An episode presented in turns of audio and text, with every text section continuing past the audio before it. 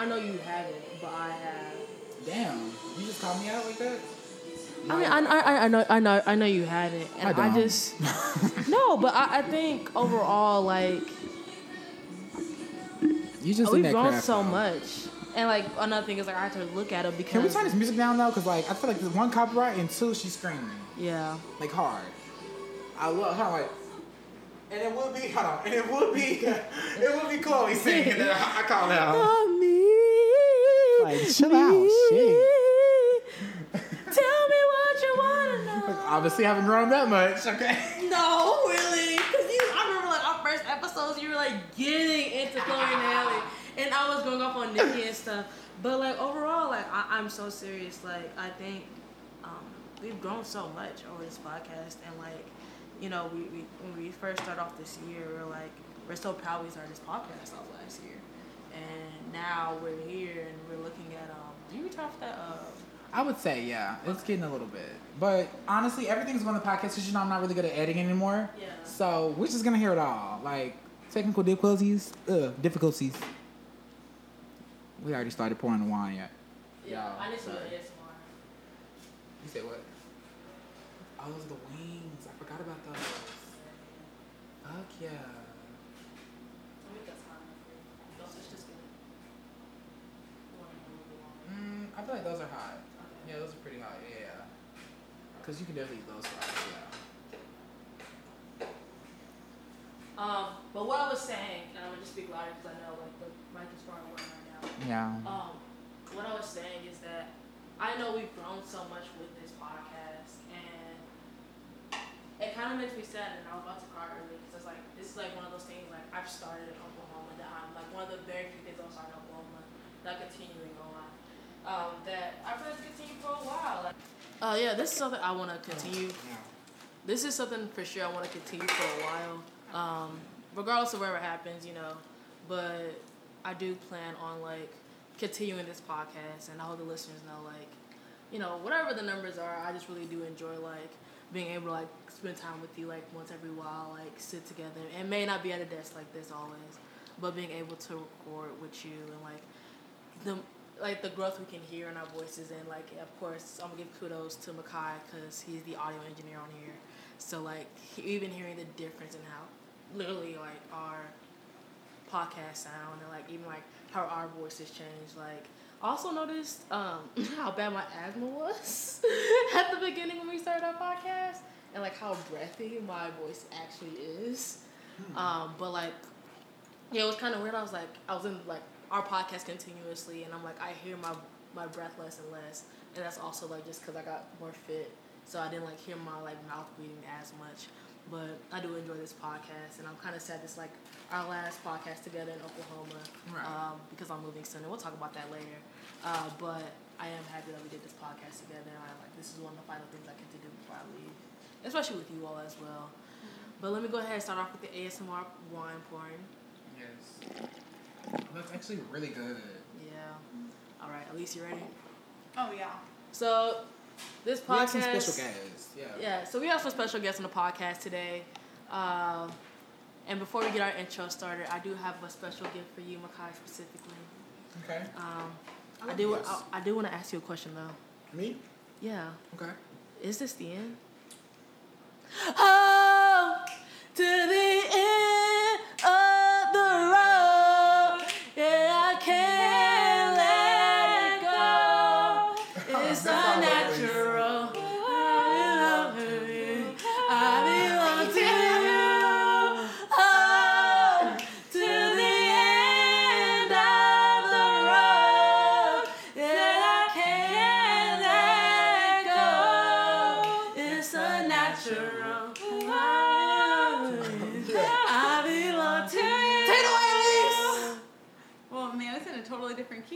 Oh shit. Okay, baby. Yeah, I'm like that, that was would have that not was been a good transition. You guys want to hear the acoustic version? Yeah. Okay, we'll just do a little bit of the chorus. I got you. I got Get you. into I'm, it. I'm, just, I'm here for it. Although we've come to the end of the road, still I,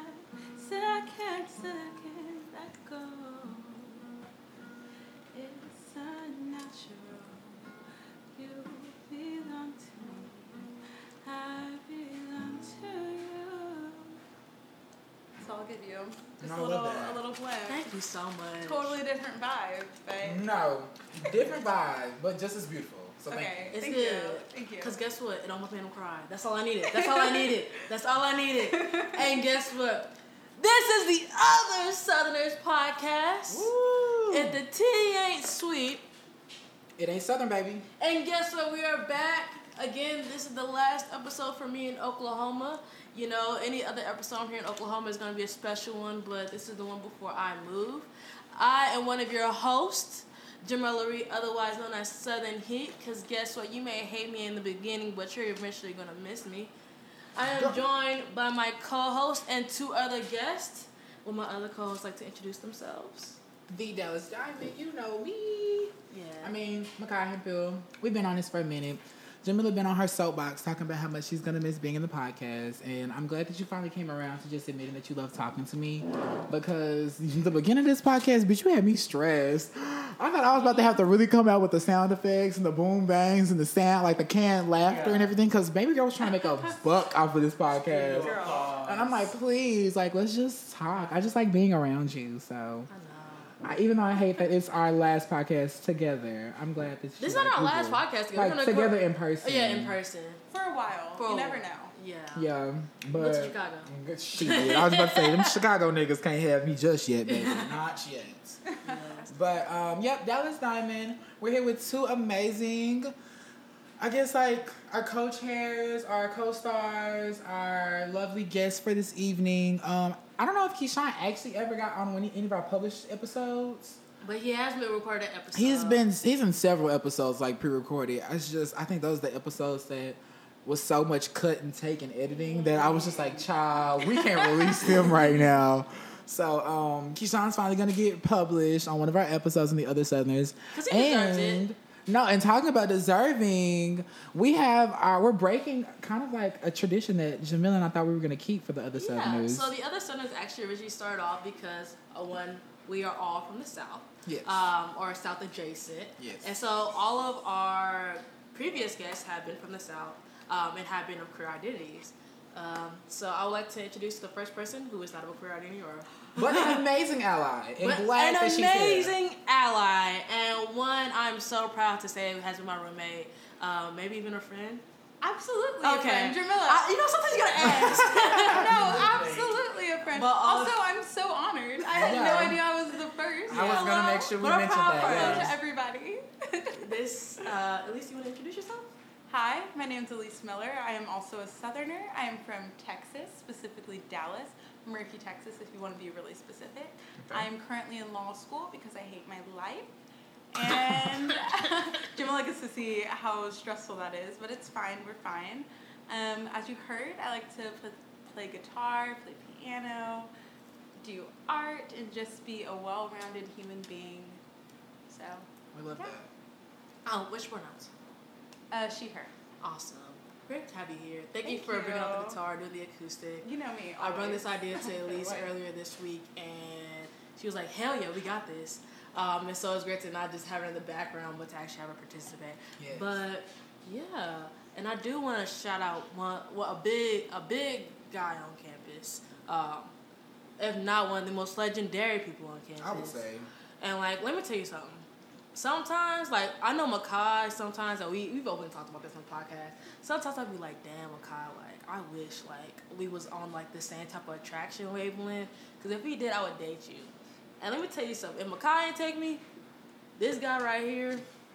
I don't know what's going on in Oklahoma that they drinking out this water that got them blind. But let me tell you about Key the Baddest, right? I got the keys. Okay. The best barb, okay? I'm surprised he's got on this podcast, even though I talk shit on Nicki Minaj. But Are you a Nicki fan? Are you a Nicki fan? Are you a Nicki fan? Uh, but I do want to introduce y'all. Actually, let me. Let, I can't. I can't do him well enough, so I'm gonna let him introduce himself. So, Keshawn, please introduce yourself to the podcast once again, on record.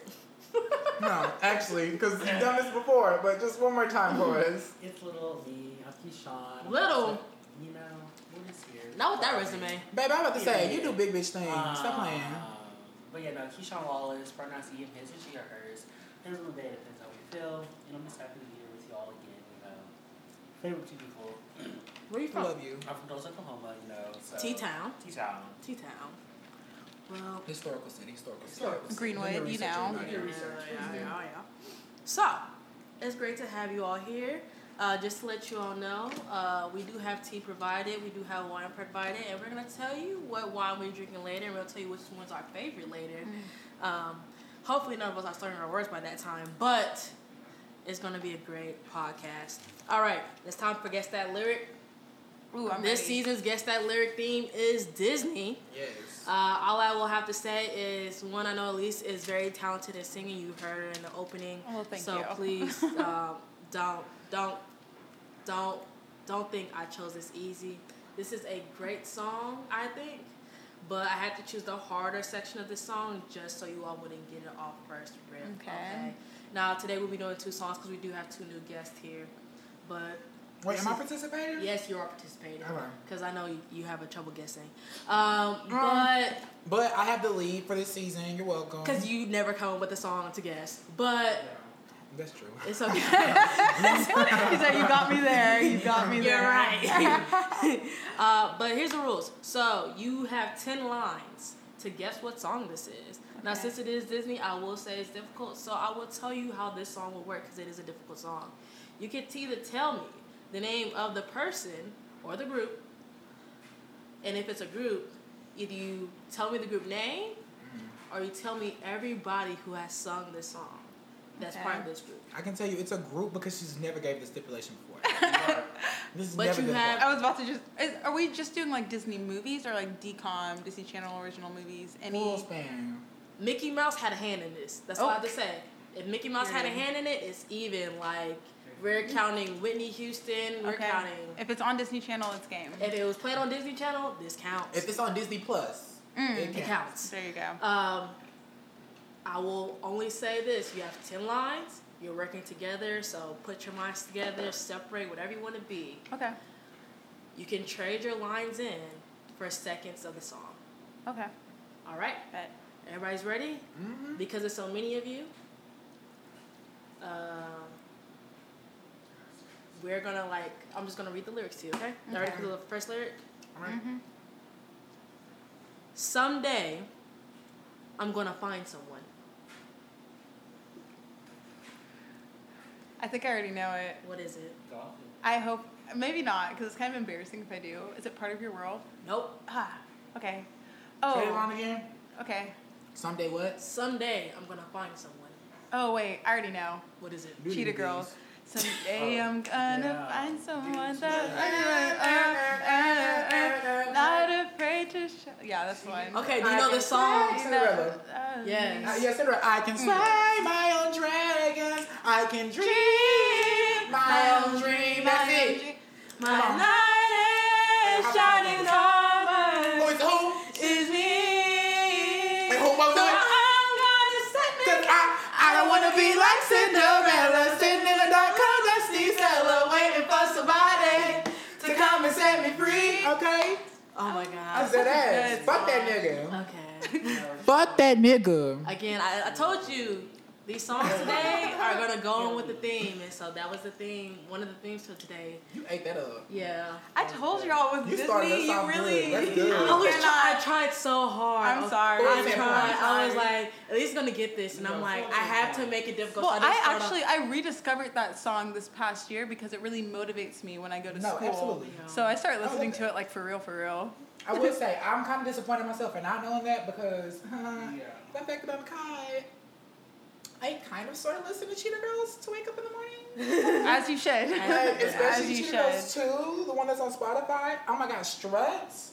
Wake up to Strut or the party's just begun.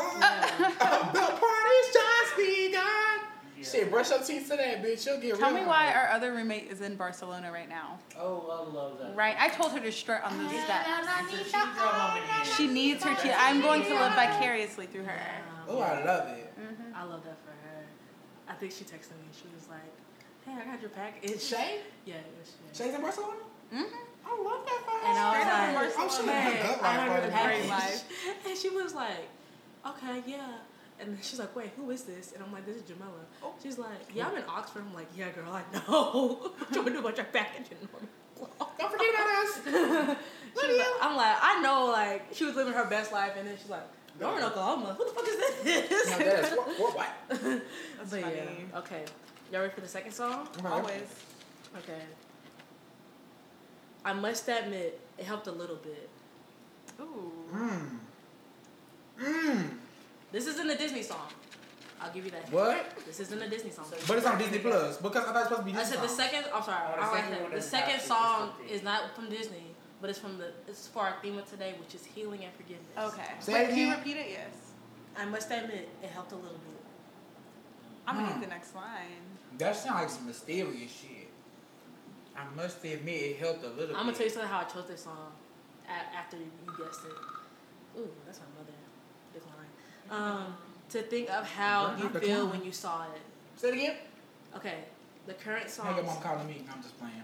It's actually my mama calling me. I'm gonna answer her though. Hold on, pause. Hey, mama. No. So y'all, we had to take a pause on the podcast because Yeah, my mother called me and I was like, all right, decline. Like I'll call her back later. Then she called me again. Then Makai's mother called him, Literally. and we are like, all right, we might need to answer. This might be a sign or something. I told you, everything is a sign. You gotta follow everything. Also, uh, Makai got uh, well, they got food from Browns, which is like downstairs from our apartment, and the number is six six six. However, you may take this, that's a sign for I think it's a blessing. Any number that comes in three is just letting me know that my ancestors are watching me. Like, you know, like it's like the Trinity. They're just letting me like. Granted, is six six six kind of like a scary number to some people? Sure, but I'm not doing shit to get six six six right now. Like, granted, if I was out doing some whole shit and I saw that, I'd be like, ooh, let me go home, you know.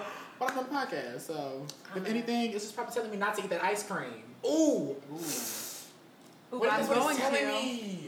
It's because the ice cream. Oh wait, the ice cream Ice is about on cream this is not on That's there. a different one. Mhm. No, I can eat it. I can No, eat we can eat it. We can eat it. We will. We will. You Masturbate. believe in holes and all that good stuff? Hmm? You believe in split holes? Yes, I do. Okay, that makes sense. That's not a major number then. If you say, if you're gonna say, no, I don't believe in that, I'm like, well, why do you believe in this? You know? Right.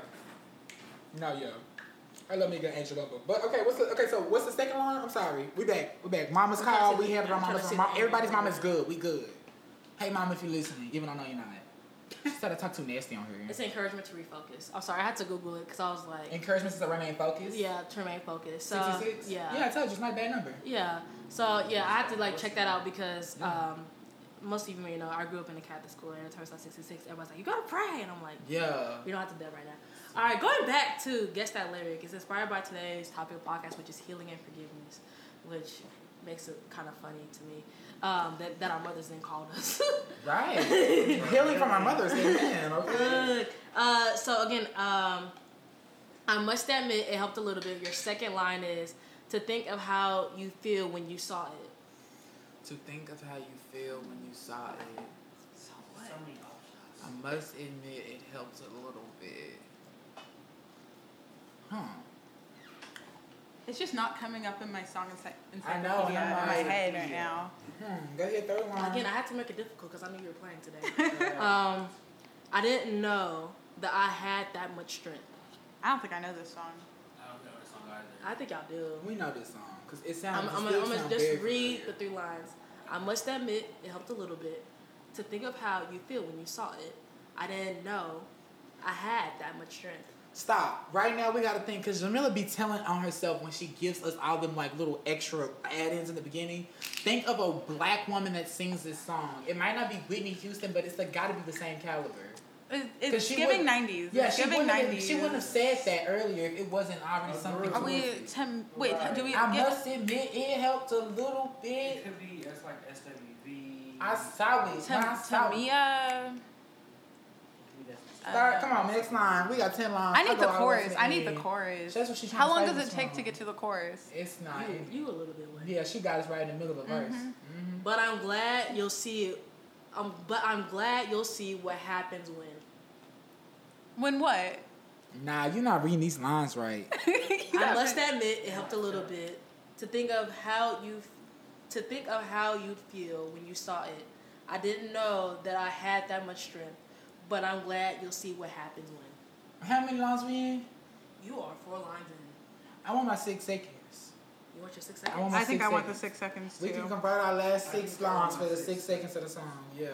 I'd rather do that before we get too deep because I don't know. Mm-mm. Uh, I'd have to hear the chorus on this Once one. I hear these, they're gonna be like, "What the fuck?" I wonder what it could be. Hold on, let me bring this down a little bit so I can only listen to it. Yep, this down. Okay. Accidentally press chorus. Mm, I have to go back a little further.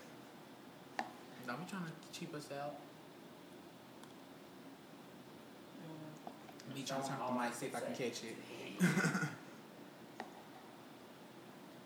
Is it baby? There we go. Everything he wants to say is baby, but I know it's not. Baby, baby. Come on. Can you stop playing? I'm trying to like get to the part. Come Jamila. Jamila,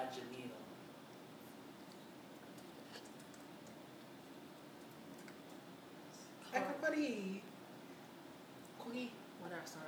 Come on. Baby, we won. By default. 'cause No. this It's been over Oh six, my six seconds. Like, yeah, this minutes on It podcast. takes her six seconds. Like, damn, the audience is like, where's that? Shit. Take- Hold on. We're gonna go to a brief. A brief intermission, like type shit. Oh shit, that's Jazmine Sullivan. Oh, okay. That's bust the windows at your car. Easy. Yep. There you go. That's it. I didn't get it. Say the say the lines you told us again. I told you. I'll sing it for you. I must admit it helped a little Damn. bit. Ah, to yeah, that's think it. of how you Yeah, you wasn't when singing it you correctly. saw it. That's not how she does that. Bitch, you don't know how that song go. That is not the melody. Look, What I was think that? that because this is the verse. This isn't like the You chorus. just chop that up. no, because she does break it up. She said, "Put me in the studio. I got something new." Remix. But it's Bust Your Windows, and I thought of that, and like, because we're talking about healing and forgiveness, and Nah, like, you being shady. Cause why would you choose that song? because I thought of For it. healing, for our healing episodes, you want to choose that song? Because I thought of you. Bitch, I know you love me. That's why you shady. We gotta heal from that. We, can't keep We us- did help from that. That nigga car still standing, ain't it? Shit, don't I start with the me. Don't out start your that shit with me. Y'all, I've been drinking wine too. Y'all already know I'm that bitch when I'm on it, okay? Don't get me back in there. We healing. Healed. So yeah, that was it. Yeah, cross that off the list. Did that. So I'm gonna just offer y'all another ASMR right quick, cause Yeah, I need another one. now pour. we're trying Stella Peach. No, yeah, because the one on me realized I'm at the bottom of my cup. That's probably why I'm getting excited. So you wanna let me pour you over this ASMR? ASMR? What you mean? We save our critiques for the This end. is still I need to also- finish Show it. our critiques to the end. I like that. I like it a lot. The Stella Peach? Okay, let's come on. Okay, let's so- get into some peach. So we're gonna do this ASMR to transition. Some to like the next- Atlanta peach. Her manifesting her for gorgeous. the girls. Can I get a refill of what you gave Micaiah to begin with? Uh, was it the blueberry or the Merlot? Oh, that's good. You can do some more of that. What Okay. happened? Mm-hmm. Come back. Yeah, run There that back. Run that back. Run that shit back, Turbo. Yeah. Now, I would like to give our viewers a warning. If the if the audio and the conversation goes left, just know you are hearing a lot of wine pouring right I'm now. telling you right now, the audio ain't gonna be that good because I'm kind of like I'm letting everything go. So wine pouring, drinks hitting the uh, counter, people smacking their lip, we good. Cause me and Keshawn, I was I don't know if that was him or me, but I was fucking these wings up and you hear all of it. I don't know it was his burger or my wings. But you heard somebody turn that food up. Considering where I was sitting at, it was the wings. It probably the was. wings. Um, I was in it. Thank you. All right. So today's again is healing and forgiveness. We love it. And as you know, this is why I chose those two songs because those are two sides of healing and forgiveness, right? Like I don't need no fucking Prince Charming. I'm not no fucking Selena Rodolph. I'm my own fucking Prince. Okay. And then I'll bust the windows out your car because you got me fucked up. Cause nigga, the fuck. No. And I felt good when I did it. Um, Ooh, I know I would have. I know I would. But, but is that healing though? But it's the healing though. I feel like But it's, then my a, real it's, a, it's a path to healing. Because what I've realized in my journey of Okay. healing Is is that like mm. everyone's way of getting there isn't the same. mm, And some people's healing is prettier than others. Mm-hmm. And that's what pissed me off in my healing. Because I really expected my healing to be a lot prettier than what it was. Mm-hmm. So when it was so ugly, I was like, bro, who the fuck did this? So I was extra mad because I'm like, I shouldn't be this hurt. Like my healing shouldn't be this ugly. Mm-hmm. But it, it was gonna be that either way because I'm a dramatic bitch. So yeah. yeah. So I have a question. Yeah. What is healing? What is healing to you? What does that look like? I think Not one the of our deep guests. breath. Yeah, I felt like our guest A should deep- lead us on that because that was a good one. No, literally, because everybody took a, ge- a little collective moment. breath for that. Yeah. I told you I had a pod- I had a plan for this podcast. I feel like healing is something that you have to work on constantly throughout your entire life. Like, I don't know if it's something that you can ever put a clear definition to, Mm. almost, because, like Makai said, it's so different for everybody, and we're constantly learning and healing and growing. So, I don't know, I guess I would say healing is a growth process. Okay, it's a process. It's a growth process. I like that. I like that. Anybody else? add to it? Yeah, for me, I think um, healing starts with forgiveness. Mm. Um, you gotta first forgive yourself, but then also forgive that person. You don't have to forgive their actions because they did what they did that and they meant Mm. that. But more so forgiving yourself in the sense of like you could have stopped them for doing that. Like that was out of your control, and that's okay. Like once you're able to forgive like those instances, you can start looking forward. Um, and like your experiences and not like look back so much at like the negative things that happened. Yeah. Right. I, and I really like that. Like you have to sometimes like forgive yourself, because I think like we were uh, hanging out last week and we are talking about like there are ten, but you Mhm. know they Mhm. treat you like shit, but they like pay for everything for your friends, and it's like I have to forgive myself for allowing me to be with somebody like that, like a bum Mhm. like that, you know. Right. And I really like how you said that, like you have to forgive yourself first. And I, I also agree with you, at least, like that healing is is it's, it's, it's long term. It's not just Mhm. one way. Um, one quote that I feel like every therapist I've ever dated always said, or like therapists I know or social workers say. say you dated your therapist. I've, Ah. no, no, no, no, no, no, no, no, no, no, no, no. I've dated therapists, Dated not my therapist. Dated but therapist. And Oh, okay. therapists. Okay. Okay. and okay, it's okay. like you know, you, to you your first 18 years of life, you spend the rest of it trying to work on how to heal from that. Mm-hmm. Um, and it's True. look different things, different things, different things. Uh, but like, how much time do we actually spend like just trying to heal from like something we experienced in childhood, or like we were talking about earlier, like we're maybe coming to the end of our Mhm. young 20s, and it's like you're still trying to figure out how to deal with life, and like, do you forgive yourself for that mistake, and what does healing for that mistake look like? Um, so I, I totally agree with you all. Yeah, and I, I also just think healing takes so much time. Time and effort. It takes a lot of time and effort, and you never know. Like, you could think that you're completely healed from something, and then years later, it could just pop back up if something traumatic happens to you or if something is said in a conversation, you know? And I, I think sometimes, kind of like what Makai was saying earlier, that we want our healing to look pretty. Um, but it's just not always pretty, and it can take a really long time, and it can be really a really grueling process. So we just have to give ourselves a lot of grace when it comes to healing. I think. Yeah, I didn't learn that till like earlier this year. So Mm. I'm being open honest. I have PTSD and like I Mhm. don't do fireworks. I was surprised I went outside for fireworks for Fourth Mhm. of July, like I had to like this year I had to I went to New Year's with a friend, and I didn't realize how bad like I- had a bad reaction to fireworks because I had been in like an incident like where a party had uh, too many parties I got shot up, and then somebody I knew got shot. So it was not a fun experience.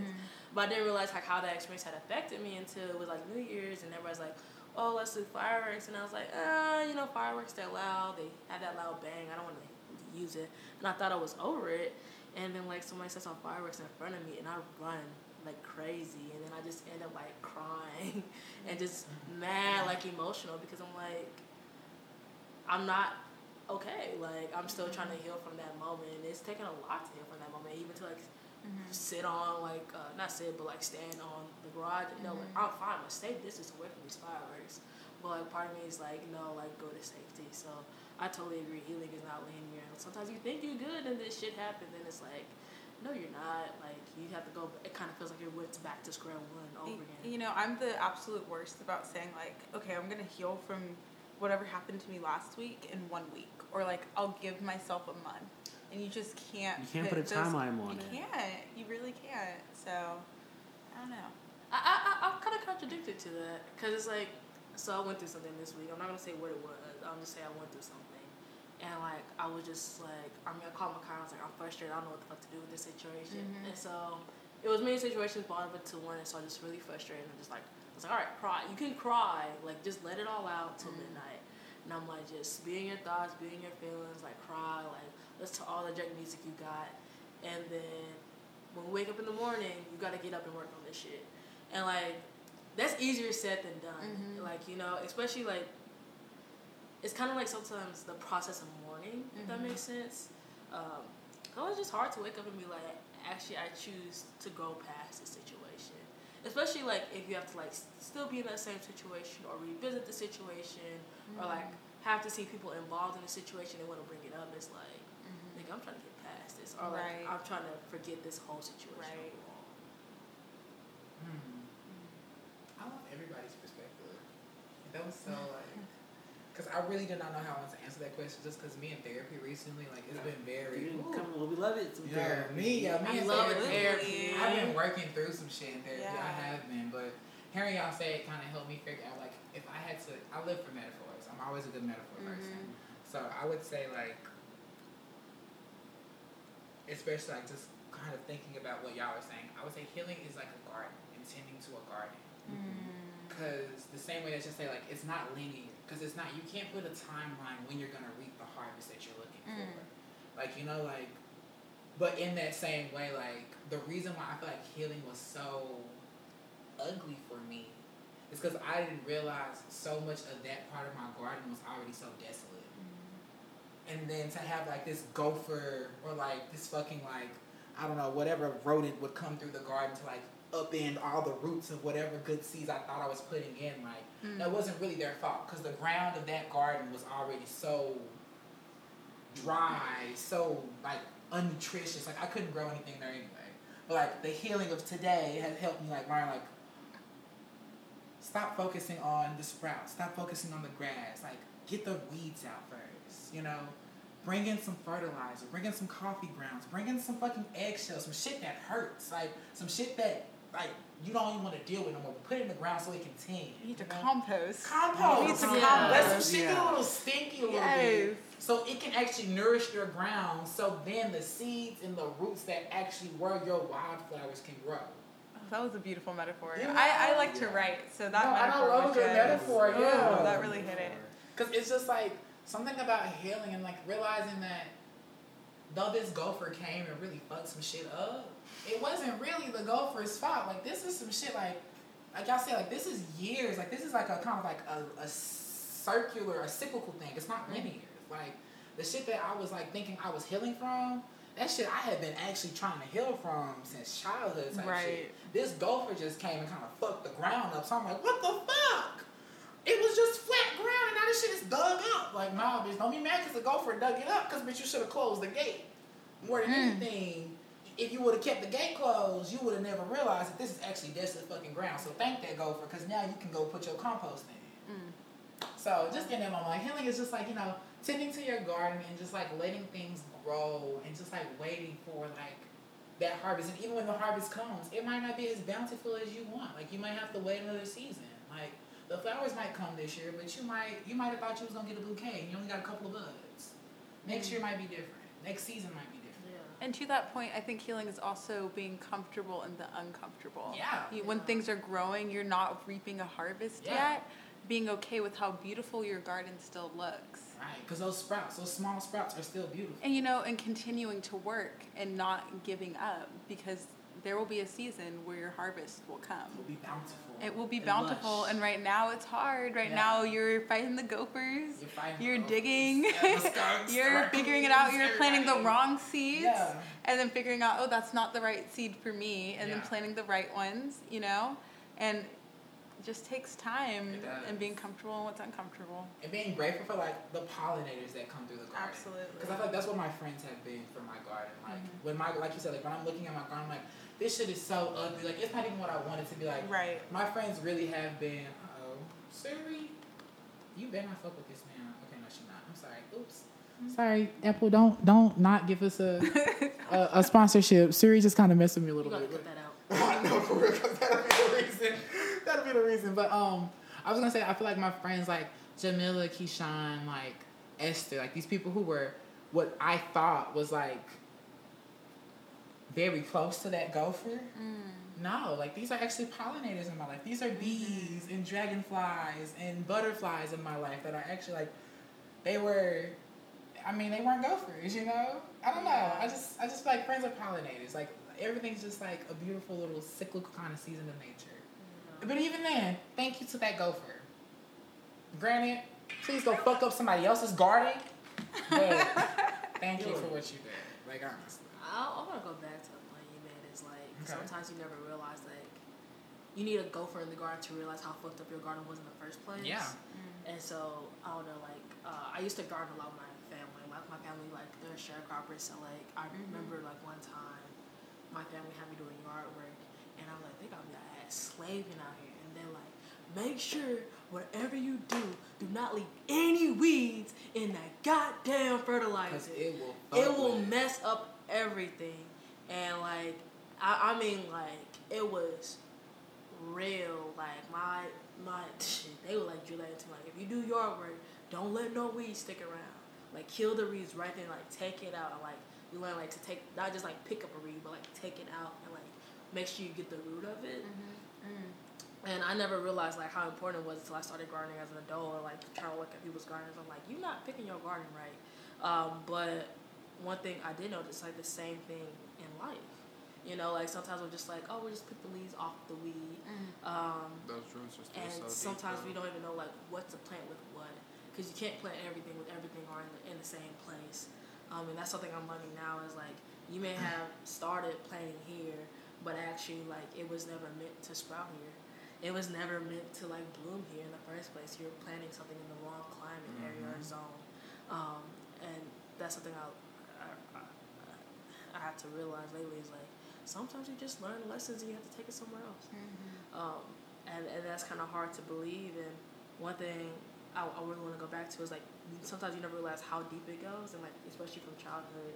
And I want to go back to the point of like forgiveness, and like what does forgiveness look like, and how do we forgive, um, whether it be ourselves or other people. Like sometimes in those moments where we don't want to forgive people, like how how do we go about that, and like especially like as an adults, you know, sometimes we have to let those people who are like, you know, who've done us wrong in some type of way, shape, or form, whether that's the system or uh, individuals. Like, how do y'all forgive? Um, yeah. That go silent on me. I feel like I've been having to learn how to forgive still, but um, in the words of some some passage from the Oprah Winfrey book of Sundays Sunday school, like not Sunday, like you know how she had like the Sundays The Super Soul conversation. Super Soul conversation. I've been listening to those. She has Yep. a book. Like I have a book of like all like her favorite conversations. Oh, it's a gorgeous book. I definitely I'll find it. I will give it to you so you can read Okay, need They're to. lovely. Um, but all in all, it's just like the conversations that she had over Super Super Soul Sundays, Mm-hmm. and one of them was talking about how like forgiveness, like true forgiveness, is understanding that like you can't change the past. Like as much as you want to, the past can't be changed. And just accepting that the past can't be changed and just like living in that for today. And I think today, if you ask me what is forgiveness for me, and I'm going on the record to say this for future Makai to come back to and listen to, um, realizing that kind of like that same principle of the movie Everything Everywhere All at Once, like it all kind of happens for a reason. Like even though this shit hurts today, it's leading me to be able to learn a skill that like I need for my existence in this universe. And even though that shit hurt for whatever it was that I'm learning to forgive of because or learning to forgive, like I have to learn that very reason of forgiving that thing so I can just kind of keep going on whatever destiny, whatever kind of like track my life gets me to. I have a belief that my skill in this lifetime is just resilience. Like if any of the Makais from all the universes and multiverses had to come to me for anything outside of my wonderful fucking fashion sense, outside of my, you know, sweet fucking heart and my Southern Belle fucking cooking skills, I really think you're coming to the Makai in this universe because I'm resilient as fuck. Like people can dead ass like, oh my god, today in Uptown Cheapskate, sorry, I'm a little tangent right now. But Uptown Cheapskate, me and Keshawn went for the like one dollar show or whatever. Oh, going this my weekend. girl, You can go. It's going this weekend. Go check them out. I will be there tomorrow. Yes, so. hit them up and go early because bitch- bitches be in line. Today was my first day actually like wearing Let kind of like a wanna go. We can skirt in together. public, and I had to wear a skirt, y'all. It's the summer. I don't care if anybody has a problem with me being a six three nigga wearing a skirt. I'm wearing a skirt because my balls fucking sweat, bitch. I need to breathe. Right. Jeans, shorts, It's hot, and I sweat like a big bitch. I will say it to the day I die. I sweat. I so wish the people would skirt, acknowledge that like your private parts sweat. Like there's a reason. people don't want to acknowledge that, and I will get on the mic and be attesting, and I will say it for the kids, so the kids won't have to feel gross. Yeah, your privates is sweaty, and yes, I wore a skirt to get relief. But this white man in Uptown Cheapskate, bitch, I kid you not, this nigga head clocked to the side. He like wide mouth, wide open, like. When was the Bitch, that's why I came to find you when you was over there in the men's shorts. I was like, JT, I just kind of came to. Ah, I felt so uncomfortable. His head is cocked to the side. He like, and I literally turned around and stared him down. and was like, yes, I'm wearing the skirt, and then laughed and walked away. But it's the resilience because that Oak Cliff bitch and me, had that been me freshman year, I was like, nigga, can I fucking help you? but also the Oak Cliff me would have been wearing the skirt in Uptown Cheapskate because that would have been a different insecurity. Right, right, right, right. So I'm like, just all in all, like But look the things I have to go through, Yeah. you know, the things I have to forgive. Like I forgive that man for looking at me like Right. that. I know you was just a little confused because you're like, damn. Is that a nigga looking at You got me in good the legs, skirt? too. I have amazing legs. I know I do. But I want to forgive so I can go ahead and keep being on a compost to. Thank you for coming to my TED talk, y'all. Go ahead and answer the question. I'm gonna pour me another glass of wine. I also love it though because our ancestors are looking down, like they're doing so much great things that we weren't able to do. Yeah. And it's like they walked so we could be here, and we're running. Not running hills, can't get there yet, but we will. We're on our way. On our way. I just think like sometimes like, do my ancestors forgive me for dating a white women? No. They're Yes. rolling over Because you their didn't get reparations. Well, I forgive that. God forgive me. God That's forgive true. me. Take Get it, your redact that from the thing. reparations. Get the, reparations, but also me and Keshawn were having a conversation today, and I think that's funny as a group of black people on the conversation of forgiveness. Mm. I think, and forgive me, because there might be, this might be just sympathizing with the colonizer right now, but I'm at a point where I'm realizing like I'm going to stop being so anti-white. Now, anti-white, whiteness, yes. White supremacy White or supremacy, anti-white always, supremacy. always. But white people, I'm gonna stop being anti-white people because, honest to God, there are some good ass white people, Mm-hmm. and the reason I can say that is because I can also say there are some bad ass black people. There are some black people that I would be come across and be like, I'm disgusted that we share the same community together. And why you And there are some white people that I'd be like, damn, you can definitely come to the cookout. Right. You know, so I'm gonna say no. Our ancestors aren't mad about the white women that you date because you don't date the type of white women that are calling you a nigga when y'all get mad at each other. Now, if you were dating those white women, I would say our ancestors are rolling in their grave and cursing you in the fucking afterlife. They are, but you don't date those white women, so I think we're good. Thank you. When I think about forgiveness, It's the wine, because I. I've been very fortunate. I haven't dealt with anything like super super hard romantically in my life, or I definitely have had some family members I need to forgive. As you know, you know how black families are. It's just like can be a hot mess. Yeah. Um, but just collectively as a black community, how do we forgive the sins of this country? Like, how do we forgive racist white? How do we forgive white people today who are racist, who choose to be racist, and do not care? Because I feel like we become the better, the stronger people when we choose to forgive them. Because to me, to an- to go back and answer the question, forgiveness for me is a recognition of my own humanity, a mm. recognition of the fact that hopefully hopefully I would have been a good white person if I were born white, but if I were born in a certain situation, who knows what I would have done or what I would have said or how I would have been or how I would have acted. I don't actually know the answer to that question. So if it's a recognition of my humanity, I've got to have some humility. Wow.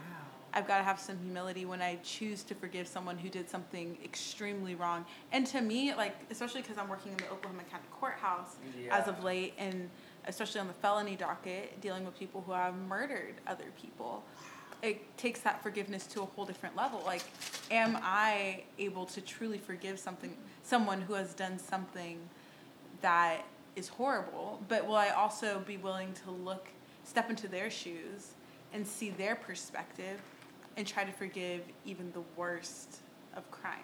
Hmm. So for me, the question of forgiveness becomes definitely personal, but also societal.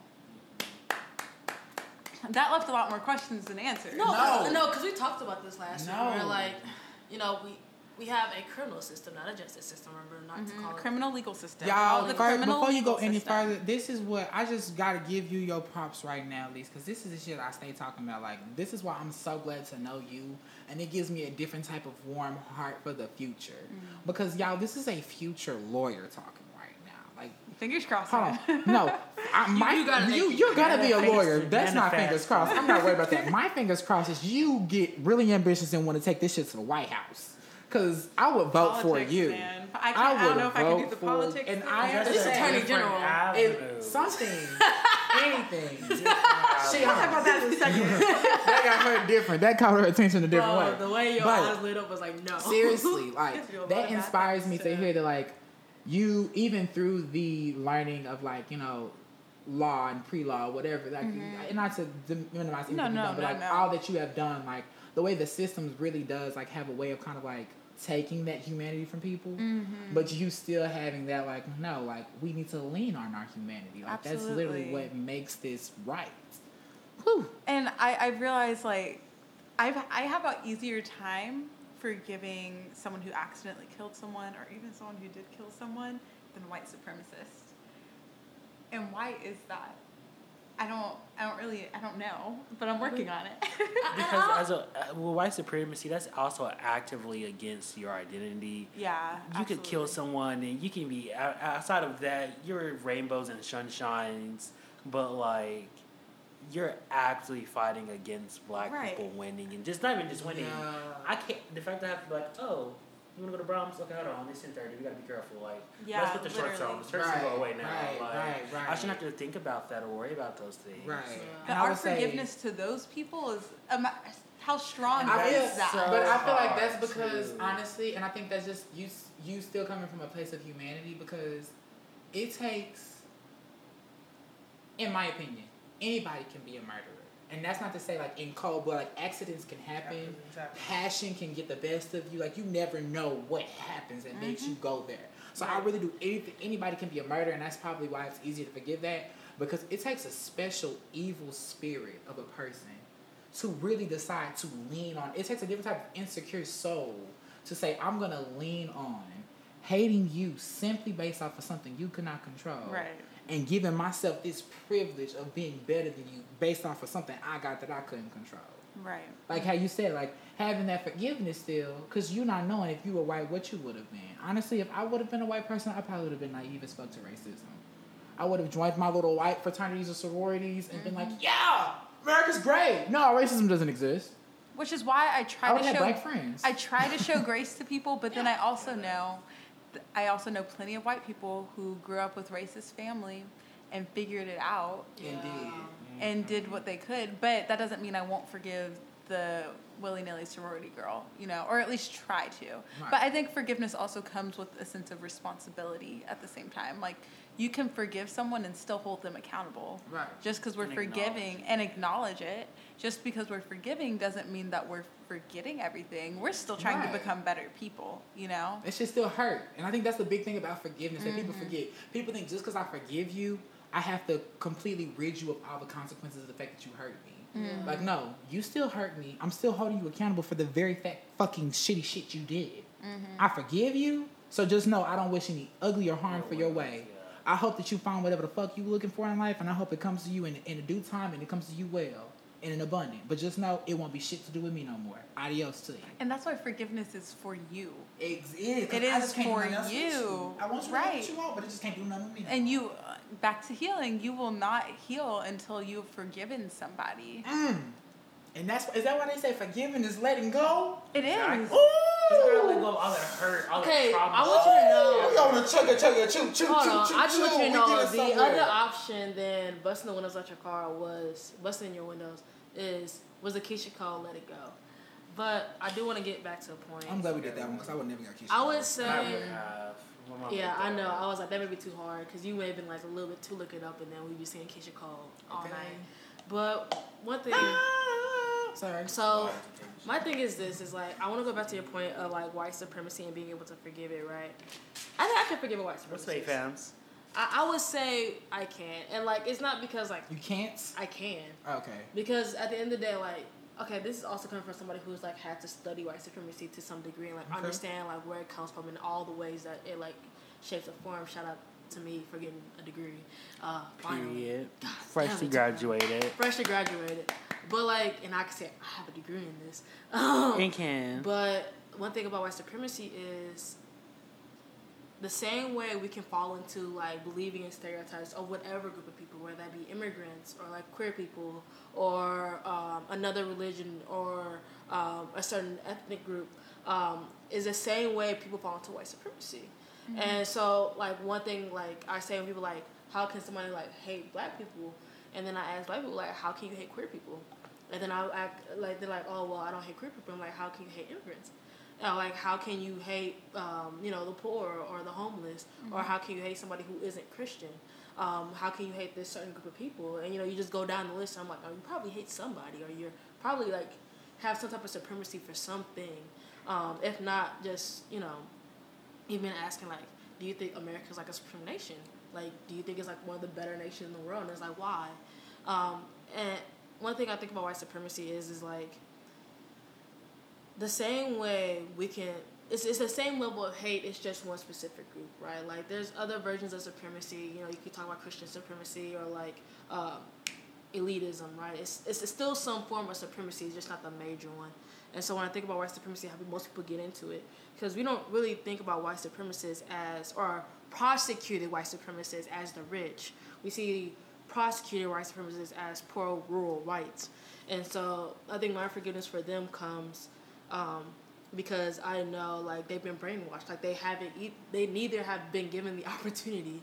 If you want to compare groups so often, um, rural whites and urban black and brown people have are similarly Situation. done wrong Conditioned. Yeah. by the government, by, by, by society.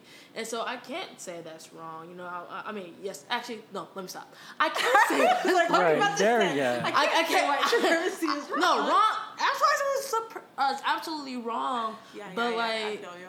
at the same time, think of how hard it is for black people to admit that like the church is also wrong. Like think of how hard like it's ingrained in your society. It's ingrained to how you can think you can come up out the word. It's like hating this one group, right? And so. I think that's how I forgive. Now, do I forget? Nah, I'm gonna forget you calling me a nigger. I promise that. Or uh, the other actions of white supremacists I've, ha- I've seen happen in my life or in the lives of my people. But I think it's I'm easier to forgive because I know it's it's not yes it's your ignorance yes of course it, hatred comes from a root of ignorance but also in the Yeah. fact that like you put you put in a situation to think that i'm your enemy when in fact i'm probably your better ally if anything else and going on to that is like we talked about like the criminal system and one question i always ask people is like when they like talk about like i want justice i want justice and i'm like do you want revenge or do you want justice? And like, what what kind of what does justice look like to you? Like, is an eye for an eye? Because like some things I think about is like, um, let's say like somebody kills your family member, right? Do you want them to die? No, that's. Then- mm, sorry. No, you're good, but like then like we're like, oh yeah, now I'm ready for the death penalty, right? But then overall, like the death penalty we see is as inhumane, and even talking about what looks like as inhumane. Um, I, I find it funny, like we call like the most progressive ideas humane, right? When in reality, It, it, it, They're barbaric. Humanity is like what we are, and what we is. It is what is reality. But yeah, we use like humanity, like for the sake of humanity. Um, we use that term in a way of like showing progression in our society. But in reality, like humanity is like so barbaric. Um, I had this discussion with somebody, and I was like, you know, what they've done to native people was wrong, but they're like, everything in human history is to like divide and conquer. But in that same breath, I can say like, you know, is it better we as a society accept for what we are as humans, what we are today, or is it better to progress? And like, I, I, I'll- say, and this is from my personal experience, forgiveness is hard. Forgiveness is very difficult. I can think of a lot of people I've dated that I did not forgive. Uh, I can think of a lot of people in my life who I'm like, fuck you, you know, and it- like, no, quite literally, fuck you. Um, But it's like, do I forgive you? Like, even with our current Yeah. situation, it's like, do I forgive you for leaving the dishes out like that? Um, and it's kind of hard to be like, How did I know what you meant when you said current situation? I was like, I, I, I Right. caught your drift. It's like, can I forgive you for being dirty? And it's like, but I have to, cause like, what? How do I progress as a person, like you said, and heal? Um, if if I don't accept it, and so, overall, I think forgiveness is difficult to say, and it's kind of leads me to the question of like, how do you actually forgive?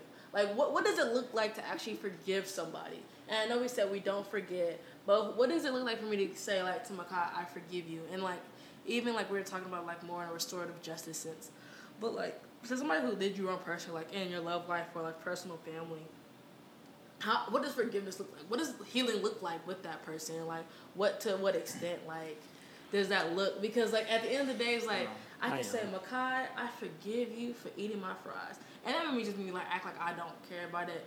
But like at the same time, like Makai, if you stab me and you tell me to forgive you, I'm like nigga, you just stabbed me. How am I gonna forgive you, right? Like, what what does actual forgiveness look like? Like, how do you process actual forgiveness or actual healing? Like, how do you get to that point? Like, what are like the physical or the mental things you have to think through to like actually do that those things? Before we answer it, because I think maybe after I say this, it might give a little bit easier ways to answer it. Um, because you said it earlier in terms of the white supremacist concept and like that whole like moment. I think that yes, the context of understanding why white supremacist mindsets exist is important, and that does give them a little bit of a grace. But I still think that it's just that moment, like how you said earlier. Like some people grow up in those families and still find a way out. And I think to answer your question in my own way, kind of circling through that, is just like leaning back on what you said earlier about being more in touch with what the fact the fact is that it's your humanity. We're all humans, and I think the reason why we have so much division when it comes to conservative versus liberal, black versus white, Christian, well, black Christians versus white conservative Christians. I think it's always just this moment of like, it's a versus thing. It's like mm. we're not focusing on the fact that we're humans. We're focusing on the fact that this is Group A versus Group B, straights versus queer people, Christians versus every other religion in the world, whites versus every other co- community of color in the world. Like, it's not. We shouldn't always try to stand behind these identities mm-hmm. that society has given us to really like hold up the system because it's like we're not fighting. We I don't think black people actually hate like their queer brothers and sisters. I think Christianity and the systems has told them to hate it, and in order to feel that they're just in their blackness, they feel like they have to. Same goes for the white white conservatives, like white supremacists. I didn't tell you that all you was was an American. You believe all you are is an American, Right. and you believe since you are an American, that means you have to hate black people. That's not your. That's not. Granted, is that your fault? I do, because you could stop thinking that you have to be an American so hard and realize that you're a fucking human before you're an American. But the people, the kids, and the families who realize that are the ones who change that for them. I mean, I'm a black Christian sitting right here having a great time, you know, like those boxes don't have Right. to define who we are. And I feel like, like you're saying, if we try to dissolve those boxes, if we actually do that, then we'll see everything all at once, whatever the name of that movie is. We'll see that, Publicize, publicize. we'll see that we're all one. I one need a sponsorship. and we're all we're all human like uh, to me i just see humanity as one being and when we're fighting when we try to put ourselves against one another we're fighting ourselves and that's generally unhelpful you're never you're never going to get Just think about how we fight ourselves now. You and I. Like you together. fight yourself in your own head. Think- and i realized like when i realized that years later i'm like i was stupid when i had all that internal conflict i was fighting myself and i didn't need to be and we're fighting each other and, And- we don't need to be the collective consciousness, if this was like you say, if we were all one being, the person that is humanity is fucked off in the head. You should Because talk about all the different parts of you right now, like if humanity is one person, you got the black part of the brain fighting with the white part of the brain. You got the gay part of the brain fighting with the straight yin part of the brain. It's very yin. Our yin yang is fucked up. that's the why it's out of balance. and that's why spiritually i am super i, mean, I work for on death row kind of right now yeah, you do. You're Um, in that. and i just really feel like we as a society are killing part of ourselves by continuing to kill people Yes. even those who have done horrible things we're killing a part of ourselves it's poison and we're never going to feel good as a nation or as a people or as individually until we eradicate the death penalty completely not the topic but No, I, I, no, no. We practice. we've talked about that's kind of an extreme before. actually the death penalty is an extreme um, kind of example of forgiveness and healing just Yeah. societally Right. how we are retributed retributive toward people. Yeah. Um, yeah, like do we will we choose to forgive? Will we just ignore and pretend like death row doesn't exist, or will we try to find some healing and try to fix the systems that led people to be on death row in the first place? Because let me tell you, through working on these cases, almost every single person that I've come in contact with has been abused in some way, shape, or form. So are we going to fix our social structures to make sure that people aren't abused, aren't impoverished, are, are getting adequate health care, are not facing, I don't know, molestation and different things in their youth to make sure that people don't get that far in the criminal legal system? And that's what the issue, because crim- criminal system, we don't see the victimization of it first and foremost, and Yeah, that's the issue. criminal, that's. Because at the end of the day, I feel like um, P Valley did a really good job of showing this um, grown, like six foot five man looking into the closet and seeing baby him and confronting all his demons. And it's like, at the end of the day, before you were a criminal, you were a victim. And we need to focus on our victims first. Like, we need to actually help. There shouldn't be a reason why you commit you you committed this crime and you're not getting you're not serving a life sentence. You're you got convicted of three life sentences. That doesn't make sense when I can only serve one realistically. Right. Once I'm so why dead, would we I'm do dead. that? Like, it's Why really just to push that point on your psyche, on your soul, that you're not getting out. You're getting justice because Yeah. this person has to do this three times. No, I I understand that, Yeah. and I think even in that point, it's the same way to just be like, like you were saying, like the whole victim thing, and like people are this way. I think the reason, especially like people victims become criminals, is because like you said, like the system has already done them wrong by Right. letting them become a victim, but it does them double over wrong because now it's done such a good job at convincing them that they are a victim because that's what they're supposed to be. I mean, Like this happened to me because it, this is who I am. Like I am abused because, and I say this. I mean, we're not gonna go there and all that, but shit's happened to me in the past. And when you have something like traumatic happen to you like Right. that, you think like that was that's that was that my fault. That was me. well, It's like no, it's not. You're not. A, being a victim isn't your doing. Absolutely. And just like to bring it all back, the truth of the matter is if people forgave completely, I don't think we would even have an Oklahoma County jail. There would be no need for one because we would have fixed those systems and those families like when those problems were in their infancy, you know, and people wouldn't have so many emotional problems and white people would forgive black people and the black community could forgive the white community and there would be peace, which is super idealistic, but that's truly the power of forgiveness. And if we allow ourselves to forgive in our own lives, then we can restore our lives and the people around us as well.